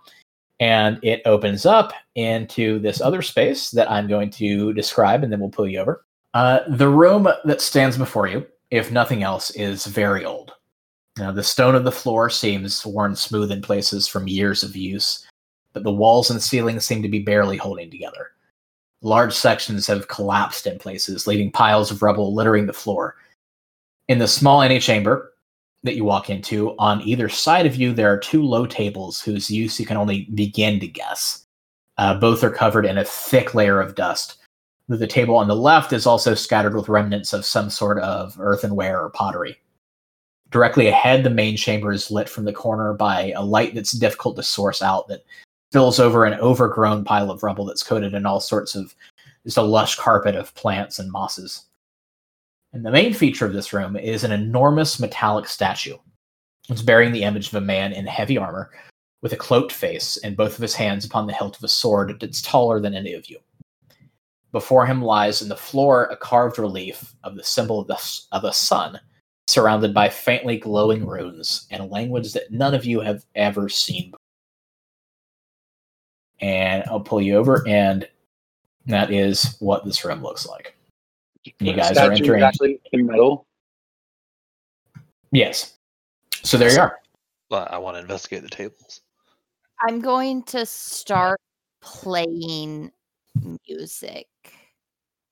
Oh, I did you stop at some point? I I well, I was just checking for reverb. I wanted to check the acoustics of the room. Now that I'm in here, I'm actually going to try to play for at least a minute and and make use of my enthralling performance. Okay. Are, are you trying to accomplish anything specific here with this? I'm just trying to fe- see if there's any humanoids in the room who I might possibly uh, enthrall uh, that are like invisible or something. Because I think that uh, Lenora, Etna, Tamra, Dolores is using some kind of invisibility spell. And I want to try to find out if there's any humanoids because it's only effective for humanoids. Uh, yeah. Do you have to roll anything for that? I just have to play for a minute or they have to listen for a minute. Okay, so you start playing. Cool, cool, cool. Um, I believe Solgrid, you said you were investigating one of these tables.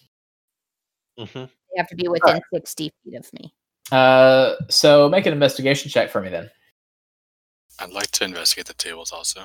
Uh, okay, Solgrid with a two, you, it's dusty, man. That's that's,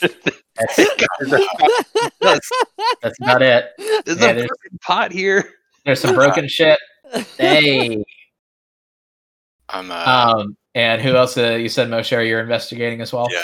mhm. All right, make an investigation roll.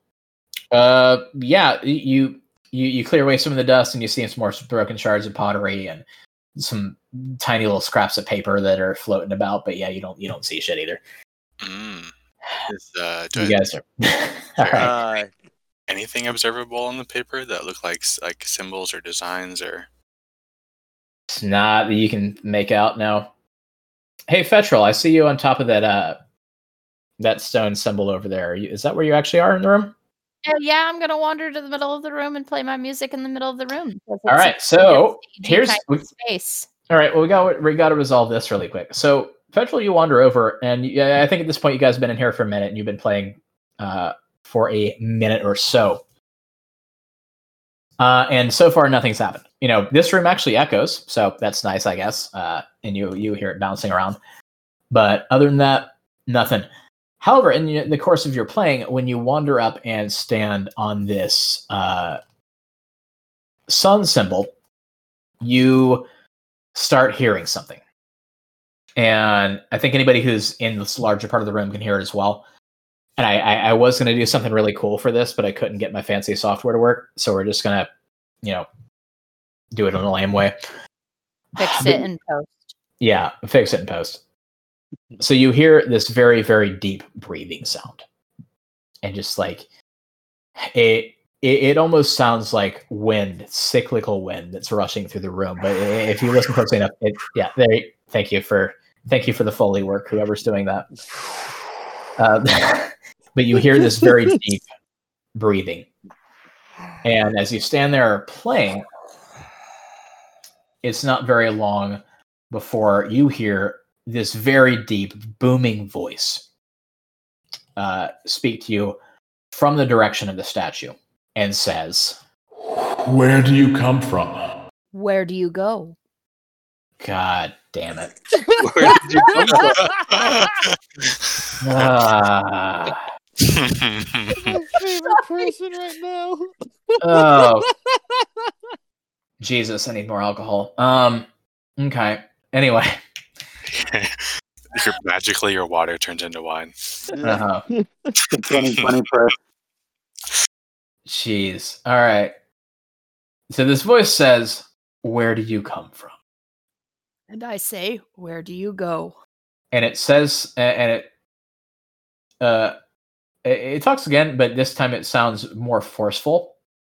And it says, What world do you come from? Out of character. I literally don't know. you, uh, you, That uh, you, you guys, you guys all know. Um, I mean, you're this, this is the, the the more traditional D and D setting, and like this is like you knowing that you're from Earth. So yeah, you all know that you're uh, the uh, the the world that you're from is called Toril. Uh, specifically, the continent that you're all from is Faerun.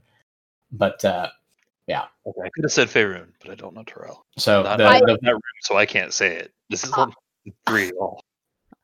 I venture forth from the town of Oriton, and from whence comes you? and it says, I know not of this place, though I have traveled far. Again, I ask you, what world do you come from? I come this way from the town of Oriton, on the landmass of Faerun. "All right." Uh, and he, are, are are you wanting to answer honestly here, or are you wanting to deceive it? That's- I'm that's- not trying to deceive it. I I Okay. don't think that Fetrol would actually understand what the question is asking. Okay. Like he's he's not he's not gonna think about planes and Hmm. and things like that. Like his first response is gonna be like, "There's shit growing here. This is still in my world." Yes. Okay. Um, so you answer that, and the voice says, That is most curious. You are not the first visitors from this place that I've had as of late. Would you happen to know the name of other visitors? and you hear this deep sigh that just washes over you and kind of rattles the walls of this room, and you see dust falling from the the ceiling a bit onto you. Because if it's Cotton Eye Joe, I'm gonna be very upset. and the voice says, I know not names, but intentions. I care not for who you are, but what you will do, and I care to know if you are also betrayers. Well, I can't speak for anyone but myself as a rule. Uh, however, my intention here is to seek one who is lost as far as I'm concerned. Um, and was wondering if you big scary thing might have possibly seen a woman around here. it says, A woman, yes, she spent much time here attempting to figure out why she wanted to be here at all and what she wanted from this place. And whether or not she was going to follow the flow of fate or to stand against it. I, I'd like you to listen to this little ditty I wrote called The Duel of Fates, you've reminded me of. "Oh my god." Sorry. Sorry. Um, ah. you can't ask me to make musical ref like you you told me that you were Yes. gonna try to make me sing songs of inspiration anytime I used this. And now that's all I've been thinking up is like a whole list of musical references I can make. So this is your fault, DM. This is Yes, your, is. you asked for this. I I did ask for this, and I I am sorry. Um, Question: but thank you. Yes. Can this being discern intentions without, like, us having to say anything? That's a great question. How would you go about discovering that information? Uh, so I am actually going to uh, make a case that because of my oath, if this being is capable of understanding these things, it would know that I am not a betrayer.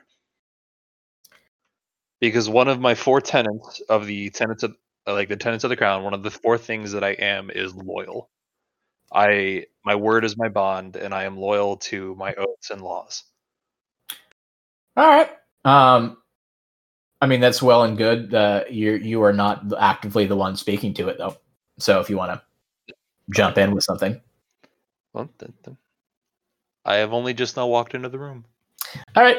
Um, I I'm still talking to it, right? yes. What was the woman's intentions since you said you seek to know the intentions?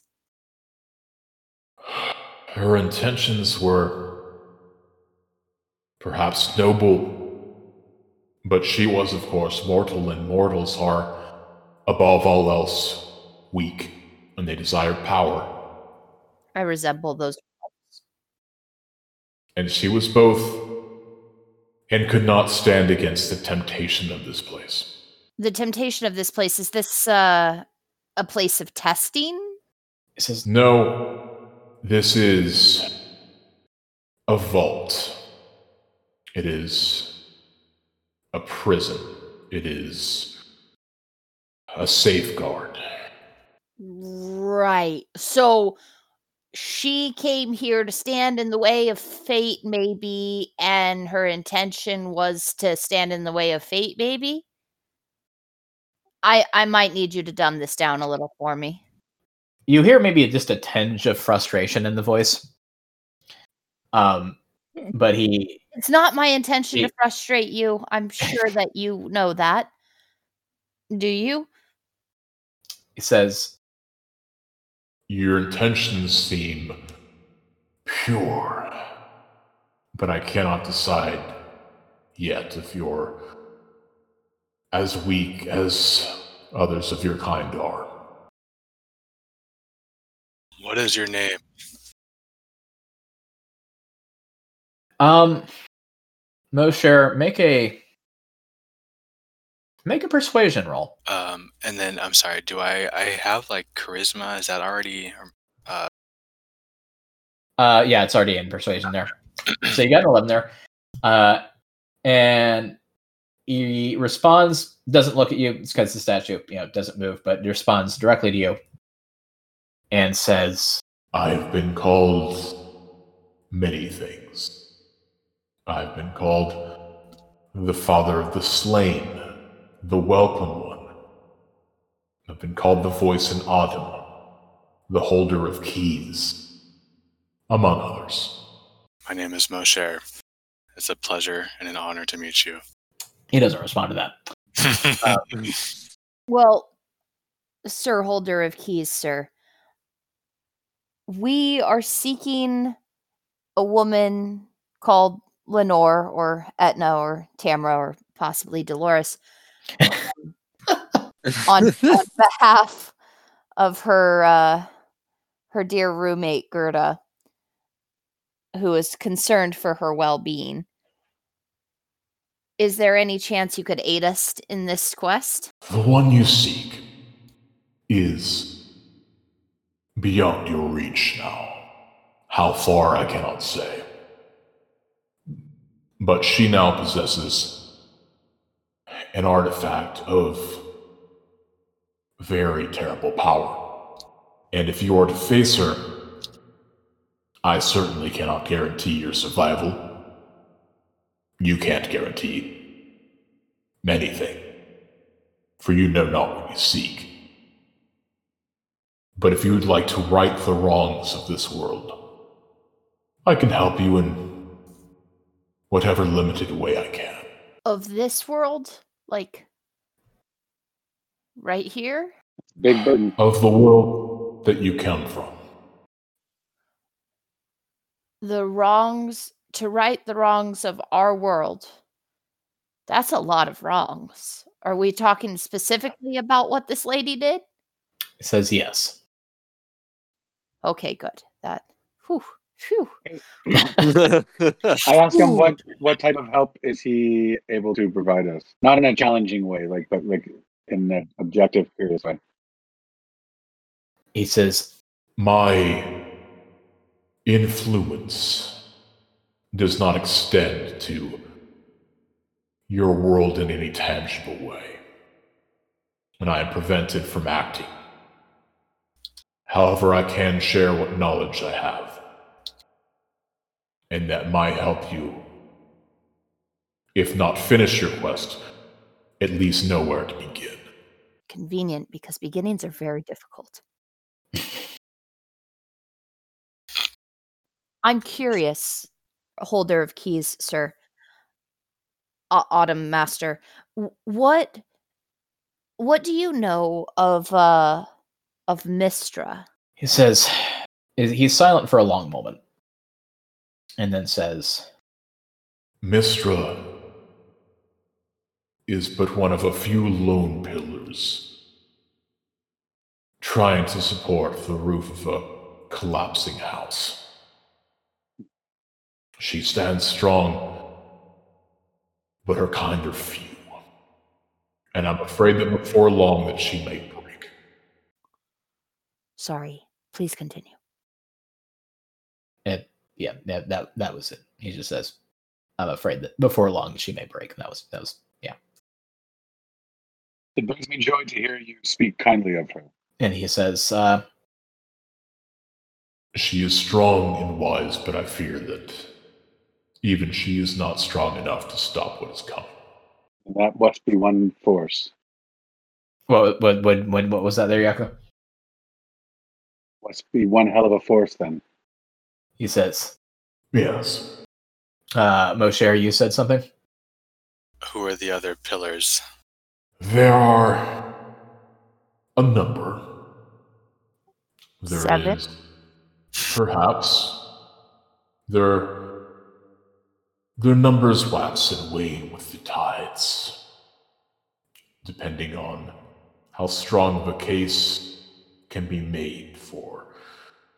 It's not important. What's important is the problem that you can solve. The the affairs of the gods are are beyond you. They are so far above what you could even even hope to influence that it's it's a futile effort to try. But I, I, we are here on behalf of the gods. With all due respect. He pauses for a long moment and then says, Tell them about the table. "Okay, you tell him the whole table story."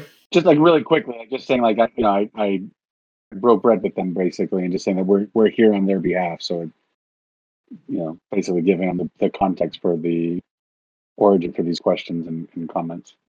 Uh, okay, and so this then this voice makes a very low rumbling sound, and you see the walls kind of shake again, and more dust falls from the ceiling. And he says, If that is the case, then things are looking very dire indeed.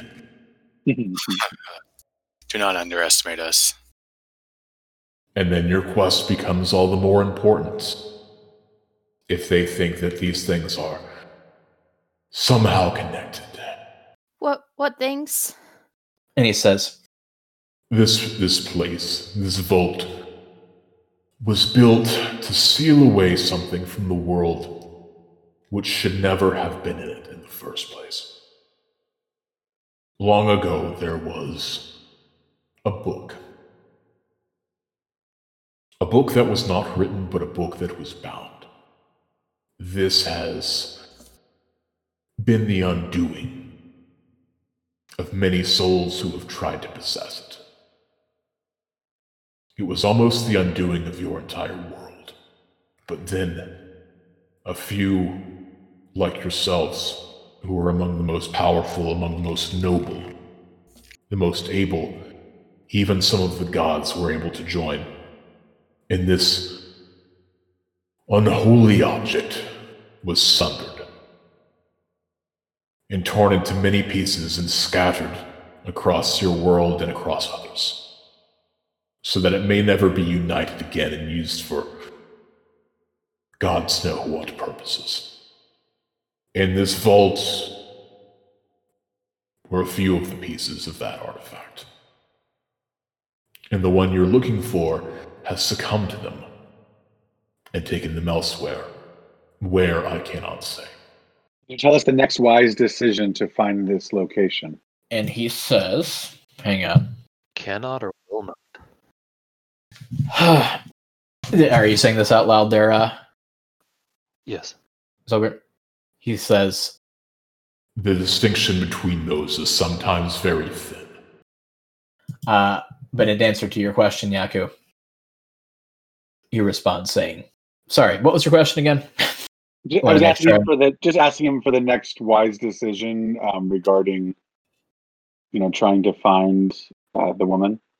Mhm. If he's unable to tell us where she's at, then what would be the next wise step, course of action?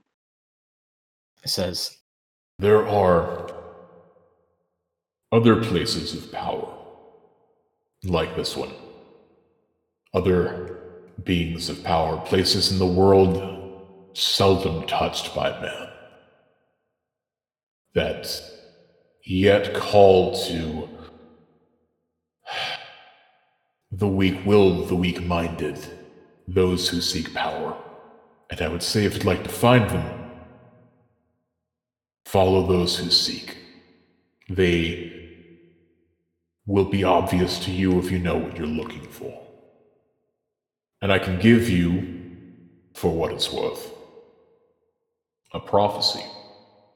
I'm not going to tell you that it's helpful, but you can do with it what you will. As I said, my hands are tied. Yes, let's let's have it. and he delivers this prophecy, which is, written on the world's bones, bound within eternal flesh, stained by Titan's blood, inscribed with creation's fire.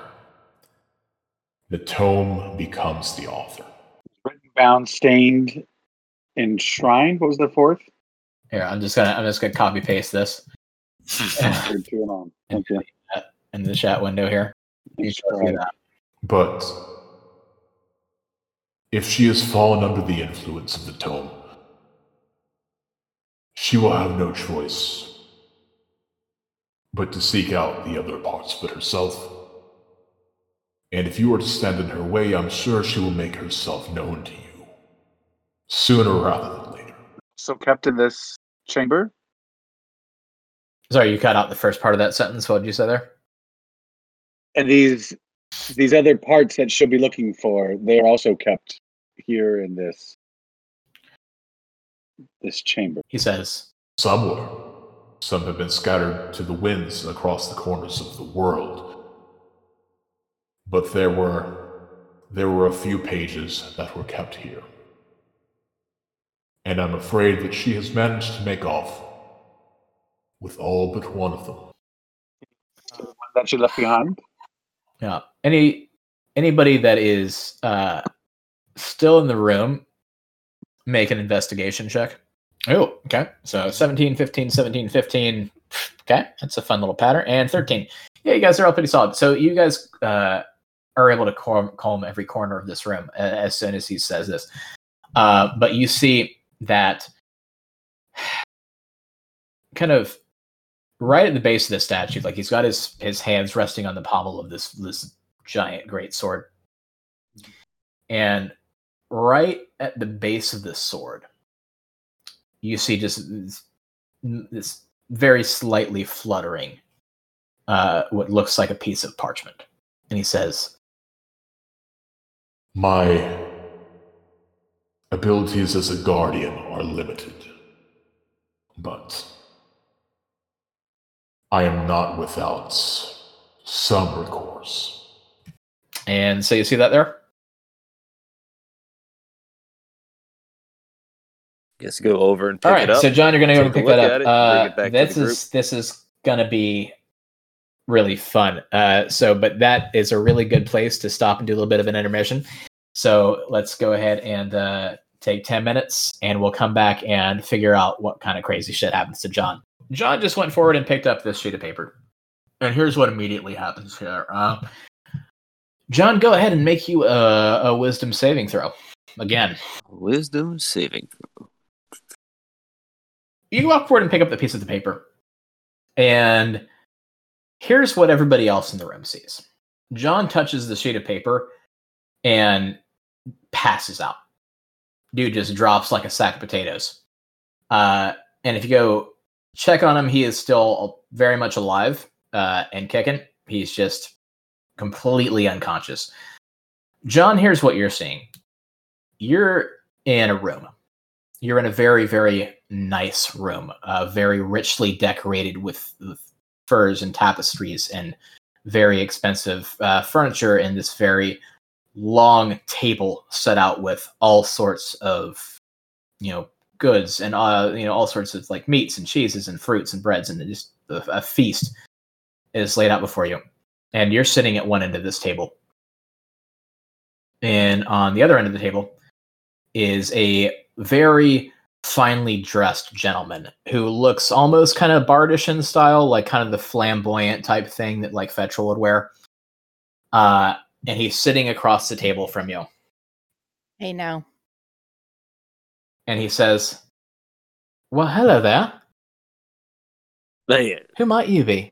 uh, my name, my name is John Hammerstuff, but don't let that fool you. Past my, uh, my, my ancestors, all sailors, all sailors. Who are you, and how did I get here? Oh, my name's not my my name's not important, but are you gonna help me find my friends? It's important. His name is important. Hmm. You, he didn't, John didn't hear you. John, John doesn't hear anything. Uh, what are your friends? Well, see, me and my friends got separated uh, a few years back, and it's been dreadfully lonely without them. And gosh, if I could just find someone to just help me track those boys down and and get the gang back together again, it'd be a everything would be right as Ryan. It'd be fantastic. Would you help me do that? Ah, that that is a strong possibility. Uh, you know, can't really find anyone without a name. What what what are their names? Oh, their their their names. Well, We're gonna put up posters, possibly ask around at a tavern. that's that that's a strong possibility. You're funny, John. I like you. I like you a lot. And and and for that, I'll I'll tell you. And th- their names are, and he makes some kind of sound that doesn't seem like it should come from a human's mouth. Um, and i- i- you just hear like incomprehensible, like guttural noises of some kind. Uh, and you're gonna take five points of psychic damage. So you just just go ahead and mark down. You, you took five points of damage from that. And he said, and he says, uh, "Well, I I hope that was helpful." Oh my god, that's their name? Are they from up north? All right. Well, I guess I see why you're not. Uh... quite, quite far north, yes. oh, fascinating. Uh, so how how exactly did I get here? I grabbed a piece of paper that was at the uh, bottom of a statue. That's the guardian. Are you the guardian? Oh, that that old bastard, not me. No, I'm I'm the piece of paper, John. Well, I guess part of me is a piece of paper. It gets very complicated, actually, but to to, to simplify it, I'm I'm the paper. Let's just say that for now. All right. And let's say that your name would cause me great psychic damage. What is a name that I could call you without, you know, blowing my ear holes out? Oh, that's a great one. How about uh, how about Roger? Rod, I've always liked the name Roger. Roger. jolly name. I'm a jolly fellow. So where exactly? Just got it. Sorry. Uh, uh, where, where was where was the last time you saw your friends? Oh, that's uh, that would have been ages ago. Wow. Well, we were all together, quite uh, you know, snug as a bug in a rug, as you might say. Uh, somewhere in the astral plane, I believe. But uh, we we we journeyed around Faerun for a bit, and uh, went up north, went down south, to the east, to the west, kind of all over the place. We we were we were traveling entertainers, if you will. Oh, I've got a friend. And uh, there were there were there were just a there were a few folk that that didn't like our show, and so they decided to break the band up, if you if you want to put it that way. But uh, it, it's been long enough, and it's time to get the old band back together and and go on a reunion tour. Um, I don't know. Huh. I do have a friend on the outside who uh would would, fit your your crew, but uh, I'm taking it by by your saying. Oh, you have a friend on the. You, you, who, who is your friend on the Uh, outside? Fetrol, you ever heard of him? No, but I'd like to meet him. Oh, he's he's he, Fetrol, you say? yes. Fetrol. Hmm. All right. Seems a little bit ominous. What's Fetrol's last Ah, name? you're not getting that, friend. I, I something's a little bit off about you. Ah, yeah. No, I had to try, didn't Yeah. I? Hmm. Yes, I'm a cheeky bugger. I'm gonna take it But- by you saying that there's that ages and ages and astral planes that you aren't exactly from this plane, this this world. Oh, not quite. No. Um, John, make another wisdom saving throw. Wisdom zero. This is terrible. Oh, Uh, What? it's got 15. Um, the, the, the 15's not bad. Um, so as you're as you're sitting there and you're having this conversation with your jolly friend Roger, uh, the uh, the stuff on the table that's kind of separating you two, all the the meats and cheeses and whatnot, it kind of like flickers for a bit and almost seems to like wink in and out of existence and gets kind of fuzzy. hmm. um but but he he's still there and also everybody uh on the outside uh looks like john's like dreaming like you get his eyes are flickering around a lot like he's in some kind of rem state like his breathing's pretty quick Is he gripping the paper? yes very strongly So if I went and tried to like pull it out of his hand with my foot, like it would might tear the paper. you can try Prehensile foot. Well, like I, I mean, like I don't want to touch it with my skin, so like kind of step on it and pull on the like just apply pressure to the paper and try to pull it away from him. Wait, wait, wait. I'll, I'll cast Magic Hand to try and grab it. oh there's a good idea Yeah, there you you want go. to do mage hand hmm yes, that one. Uh, okay yeah mage hand uh and that's got a i know yeah it can't move more than 10 pounds it weighs less than 10 pounds. I know the mage hand has a strength score i believe that i'm trying to find what the strength score that would be. Ten pounds.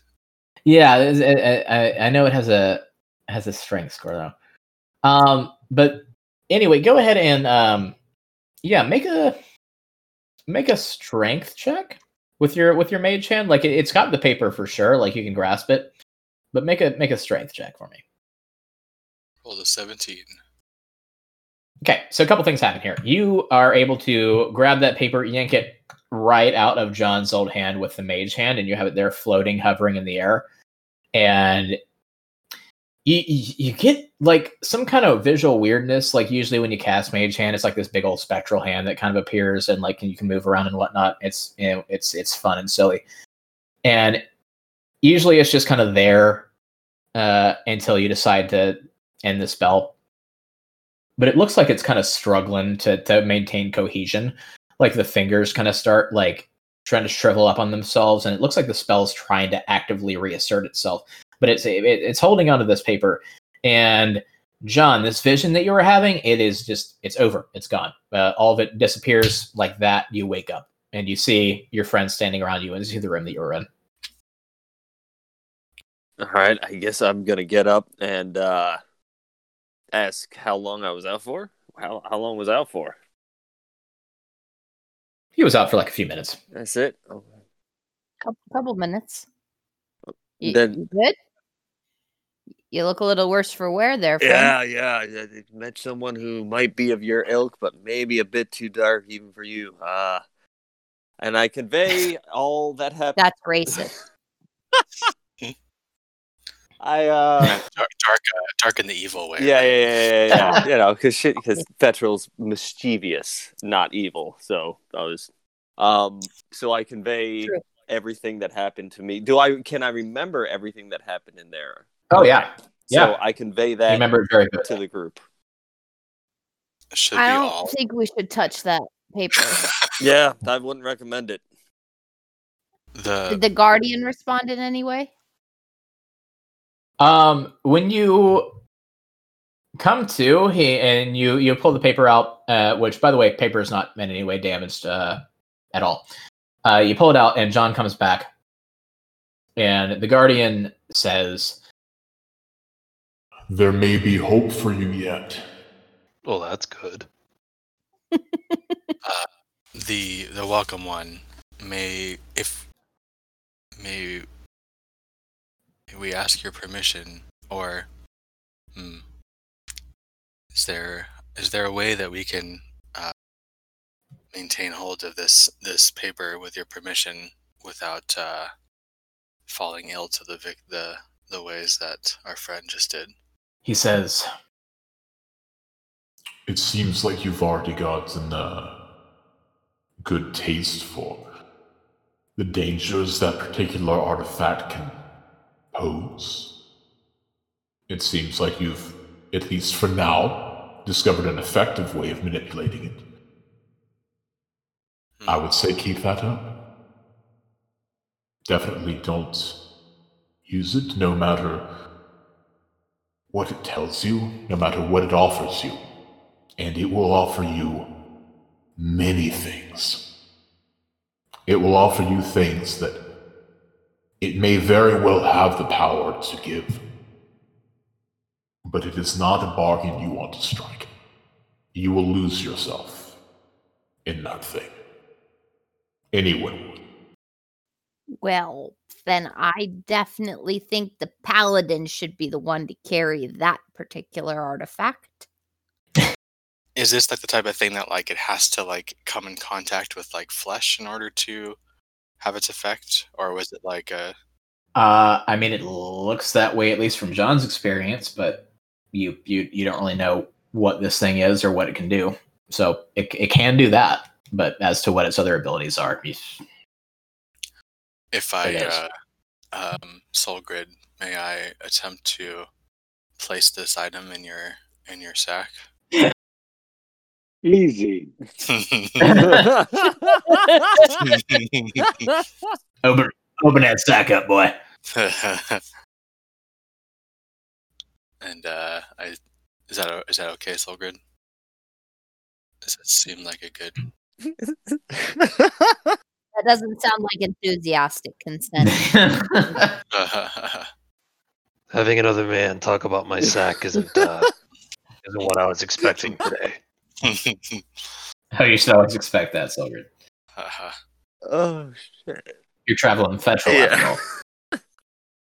all right well and then i'll try to uh place the So you basically are made made chanting it into uh Solgrid's bag. yeah All right, cool. Uh, so you pull that off, and that is safely tucked away in there. Nice. All right. Um, the welcome one. Thank you for this information. Uh, is there? Do you have any knowledge of the best best path to take um, out of this place, so we may search, uh, continue our search? He says, Exactly the path that you used to come in. All right, then and he puts a We'll lot of be emphasis going on the word exactly. We'll Mm. be going then.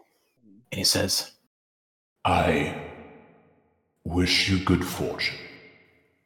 And, And if you do manage to succeed, we may see each other again someday. Thank uh, you. until then, so. All right. Um, so, come, one more thing to, to, to do. Uh, when you guys were investigating the room earlier, um, you got a couple 17s and stuff in there. You found the piece of paper that was at the base of the statue, and you also found another item. And the only other really interesting item in the room, well, well, actually, you found Okay, let's do let's do this. I was I was debating on whether or not I was going to tell you something, but you did find an item, and you find a wooden staff that looks like this, which I'm posting a link to in the roll twenty chat. Uh, you find something that looks like, like that, and is somehow magical. You don't know exactly what it is. You'd have to figure that out. Uh, but you do find that thing uh, leaning leaned up in one of the corners of the room. I'd really like to, to, to take a look at that. Yeah. Um, do a do a do an Arcana check for me. Twelve. Uh, yeah, it is some variety of magic staff. It's got power in it of, of, of some kind. You don't know exactly what it is. If you spent some more time trying to kind of search your memory and figure it out, you could probably get there. Uh, but not right now. But uh, yeah, it's nothing that's gonna like curse or anything. It's not dangerous, and it is a magical thing. I asked the rest of the group if if anybody is opposed to um, me spending some time with this. He wants to spend some quality time with that. Yeah, no, no, no. Spend some time with the staff. We got someone with the sack. We're we're federal. Play the music. For for the listening Yeah. audience, it is a staff that at the end of it looks like tree branches that have greenery on them. yes, thank you. I should have described that better. Uh, not, So- it's basically it, it's basically porn for for this druid. Yeah, I figured. I figured it would be. Maybe it'd be a I, wa- You'd I be want to really- remind you. I want to remind you my like shillelagh cantrip as well. Yeah. That That's the with the staff. So yeah. Anyway, so anywho, um, so Yaku's got that, and and also I got to figure out what everybody's investigation rolls were. I think Mosher finds that staff and he hands it over to Yaku. Mhm. Uh, Solgrid, in investigating the room, and, and I think you you you just had a feeling about like one of these tables because you were drawn to like one of these tables out here as soon as you walked into it. And I think in exiting the room, you kind of make another pass at it, and you do see something um, that is not carved, but it looks almost painted on to the end of the table, and it's a symbol that doesn't look runic like a lot of the other symbols in this temple do. And it is a kind of a black circle with a line drawn with a line drawn through the middle of it. It's like a yeah, like a black circle, vertical line splitting it right in half. The center of the Deathly Hallows. Yeah, sure, something like that. Uh, I, I don't have an exact picture of it because I haven't drawn it yet, but uh, at some point I'll get that to you. But yeah, it kind of kind of looks like that, and it's just this weird symbol that you find, and you you're not really sure what to make of it. But uh, that's that's all you guys find in the room and checking it out. So we're we're heading outward. Exactly the way we came in. That's what the guardian said. Mosher, Alright. what'd you say? Um, I'm uh, I'm leaving a piece of gold at the foot of the statue for uh, in appreciation for its uh, information. Cool. All right, I will. I will. I will note that. So you, leave a post of gold at the foot of the statue. He, he doesn't really seem to say anything further. Uh, and this this breathing noise even kind of stops and quiets down as you leave. But uh, yeah, so you guys head out. You go back into the temple, and you are uh, passing around by the tree. And yeah, I'm assuming you're you're heading out this this direction, which is the direction you came in. I mean, that is exactly the way we came in. Cool, cool, cool. Uh, so you do that. You pass out through there. Uh, you find the tunnel and wander your way back into the magical little crystal cavern, where, like, you know, you guys have overcome the effect of the crystals, but it still just feels really, really chill in here. Um, cool. And Without so, touching it to my skin, can I break off one of those uh to like feel good crystals? yeah, sure. Um, I, I'd like to take a piece of feel good crystal. yeah. Uh, yeah. I won't even make you make a strength roll on this one. You can just you can just break off a piece of that. Be uh, be careful And- with those crystals. I uh, I've seen bad things. the Yeah, the the the only thing that you really notice when you do that is like you just get like the briefest of some of sensations, like somebody's like really harsh in your vibe. Uh, Uh, but it's like it's it's a bummer. Um, but other than that, you're you're good, and you take a pis- crystal, and it uh, the uh, in oppo- in opposition to the to the crystals you found in the temple there, uh, this one does keep glowing after you break a piece off. It just you know nice. Hey, Yeah. Santiago, this is your last chance to stay uh, at your favorite little rock here. You, you you sure you're good to come with us? Bruh, I'm so good. Like I'm I'm I'm I'm I'm I'm ready to get outside, man. I got I got things to do. I got people to see. You got Right, craw that's a little honeys. Piece of Fine. rock. Oh, oh, you're yeah, you're great. Um, sure, you can grab that too. Everybody's got their own little special rocks they found in this journey. It's like a little geology scavenger hunt. This is great. You guys had a fun little field I kind trip. of feel like I should grab something before I leave, but I don't know anything. you know, want a little, you, you want a little souvenir? yeah, John? yeah, John needs a souvenir. Did you get a tooth? I mean, yeah, it's a couple people got teeth. but Uh, there were only two. I don't know. John. Ah, Yeah. I mean, I mean, it it has more teeth. Like it only has the two like big snake things. Like it has more teeth. If you want one of nah, those. I don't need a tiny teeth. I need big teeth. Big teeth, Okay, John. Well, Mosher just flicks it to him. Here.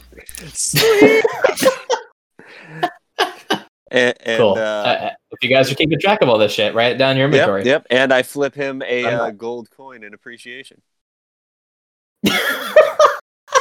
Minus you guys are just tipping each other and tipping the statue, and it's like, down. God, this this this is the Underdark, guys, It's not America. Um, anyway, This is America. oh God. Um, so yeah, you guys are back in this chamber. The way you came into this chamber was way off over here, down this river. Uh, I'm I'm assuming you're wanting to head out of the cave entirely, or yeah. Yeah. All right, just making sure. You guys don't want to go back and get lost in that maze behind us that we just left? Yeah, I'm. Or Just we could Jump check off out the cliff, maybe?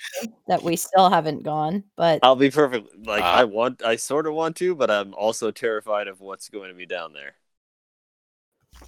Well, he, I'm, I, I say this in jest. He, I, we were guided to leave exactly as we That's came. true. So, but we don't have to. I'm pretty sure, He gave us that You're paper pretty sure? as help, but that hurt Chris, me. I'm gonna send you a text message right now. Okay. Hey, hey, look, secret messages. Secrets don't make friends. Secret don't make friends. Friends make secrets. Ah, damn it! All right, let's- Wasted on my own Jean-Luc Picard. before we uh before we move on, let me see what uh the text messages I get's gonna say. Let's make sure there's She's no just gonna say that I you uh, suck. Probably yeah. Rude. Fetrol at it again. uh okay, so we resolved that. Um uh does anybody have any other things they want to do other than head out? Like yeah, it's this is this is you guys. You you get the impression I'm gonna I'm gonna strongly say this. You get the impression that when the statue told you to leave exactly as you came, it pretty much just meant through the uh through the little temple portion. Like I don't think he was that concerned with what happens out here. So Mm. Yeah. Why You- you guys have- encourage to explore. You could have You- got out of here. For exploring the other the other side there where that little bridge is. Fetrol, you uh, seem very intuitive. What would you recommend? I um, I'm really curious about that other path, the non-broken bridge. Um, Santiago, have you gone over there? Uh, yeah, I think I checked that out like once. Uh, down there, it opens up into like another cabin. It's like then there's not any water over there. It's kind of lame. But if you go over there, it, it's it's really dark, right? Um, it's like this big old really dark cavern. I can't really see very far, so I can't tell you much about what's in there. But heard some heard some noises, and I decided to kind of peace out because like uh, I just wasn't feeling it. Mm, I think we should leave. I'm, I'm walking over there. Okay. Um. Sure. Just because I ma- I made everybody do this the first time. Um. Yaku, make a dexterity check if you're gonna just like hop, skip, and jump over the rocks to get over there. Dun, dun, dun.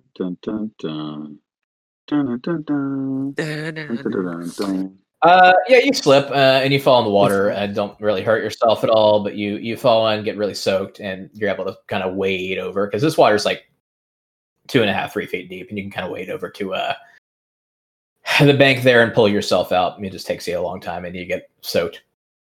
But you're there. Cool, cool. Anybody else joining them? Held the stealth trek, a giant undead snake came and attacked us. Just, Uh-huh. just a general reminder to everybody to be stealthy. Okay. Uh, I uh, John is going to go up and around the top and carefully shimmy his way and walk carefully over as well to provide uh, some more investigative power. You guys are down to do. Sorry. Doug, what, what was that, Yaku? What are you saying? No, no, no. You should probably respond first. I apologize. Uh, that's okay. Um, so yeah, John, if you're doing that, make a dexterity check as well.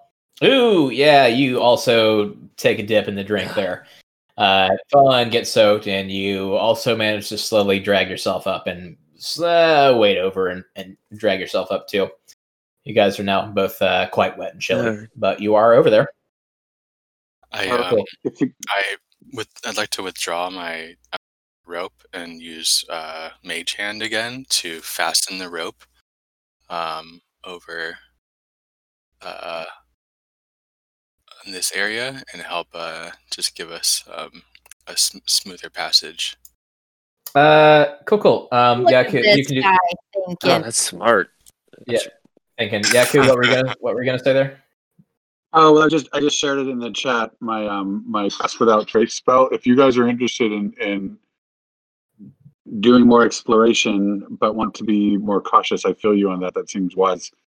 Um, I could do pass without trace um for us, and if you, you can read the, the characteristics and stuff there, if that interests you guys.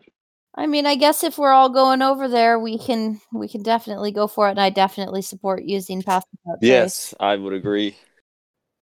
Um, Cool. How does your uh, does that use a spell slot or anything?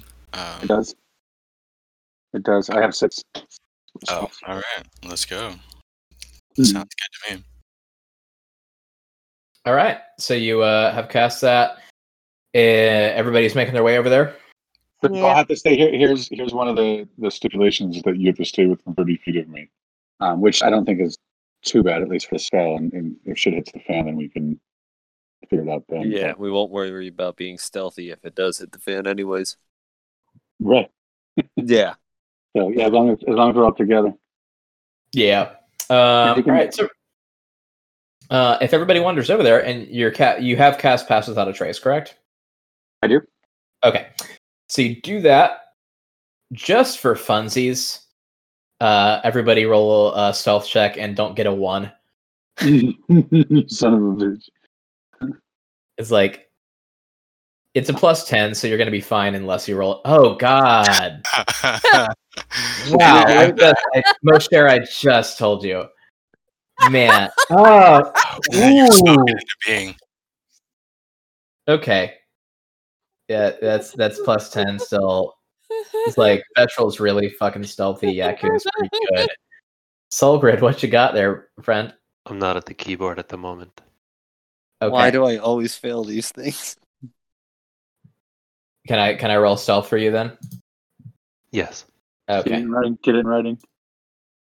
All right. So we're gonna roll stealth on Solgrid sheet. Patra. All right. So yeah, he's he's totally fine. He says he's rolled a uh, 22. I had under the DM screen, but okay. It popped up for us. You guys, you guys were gonna be fine because Pass Without Trace is really fucking good, and you get plus ten. However, there are two nat ones in your group, and that is that that that's gonna undo all the work of that spell. I'm sorry. I would have even probable. I would have even let it go if there was just one, probably, but two, god damn. Um, okay.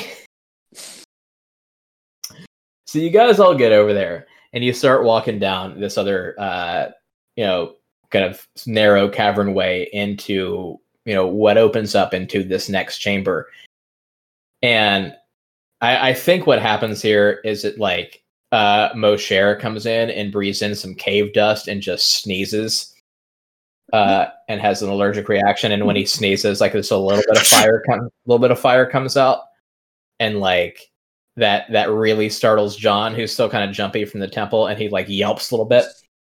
And now you guys are are quite loud, and you Is it the same kind of sound uh, reaction at the other big ass room? Uh, no, no, no, not at all. This is very different. So you walk in, and this is a gentle slope that kind of goes downward and then opens up into a big, big, big. Well, you think it's big. You can't see any of the walls or anything, but it's a big, dark space. Uh, that in the distance you can see some like bioluminescent fungi and some mushrooms and stuff, and maybe like a couple things that look like fires off in the distance. But it's a it's a very large area. But upon entering, like you hear a lot of distant sounds, and you hear things that almost sound like birds, and you hear like uh, weird croaking and like all sorts of these sounds in the underdark, kind of echoing around this space. Uh, and then you also um, make make a perception check, everybody.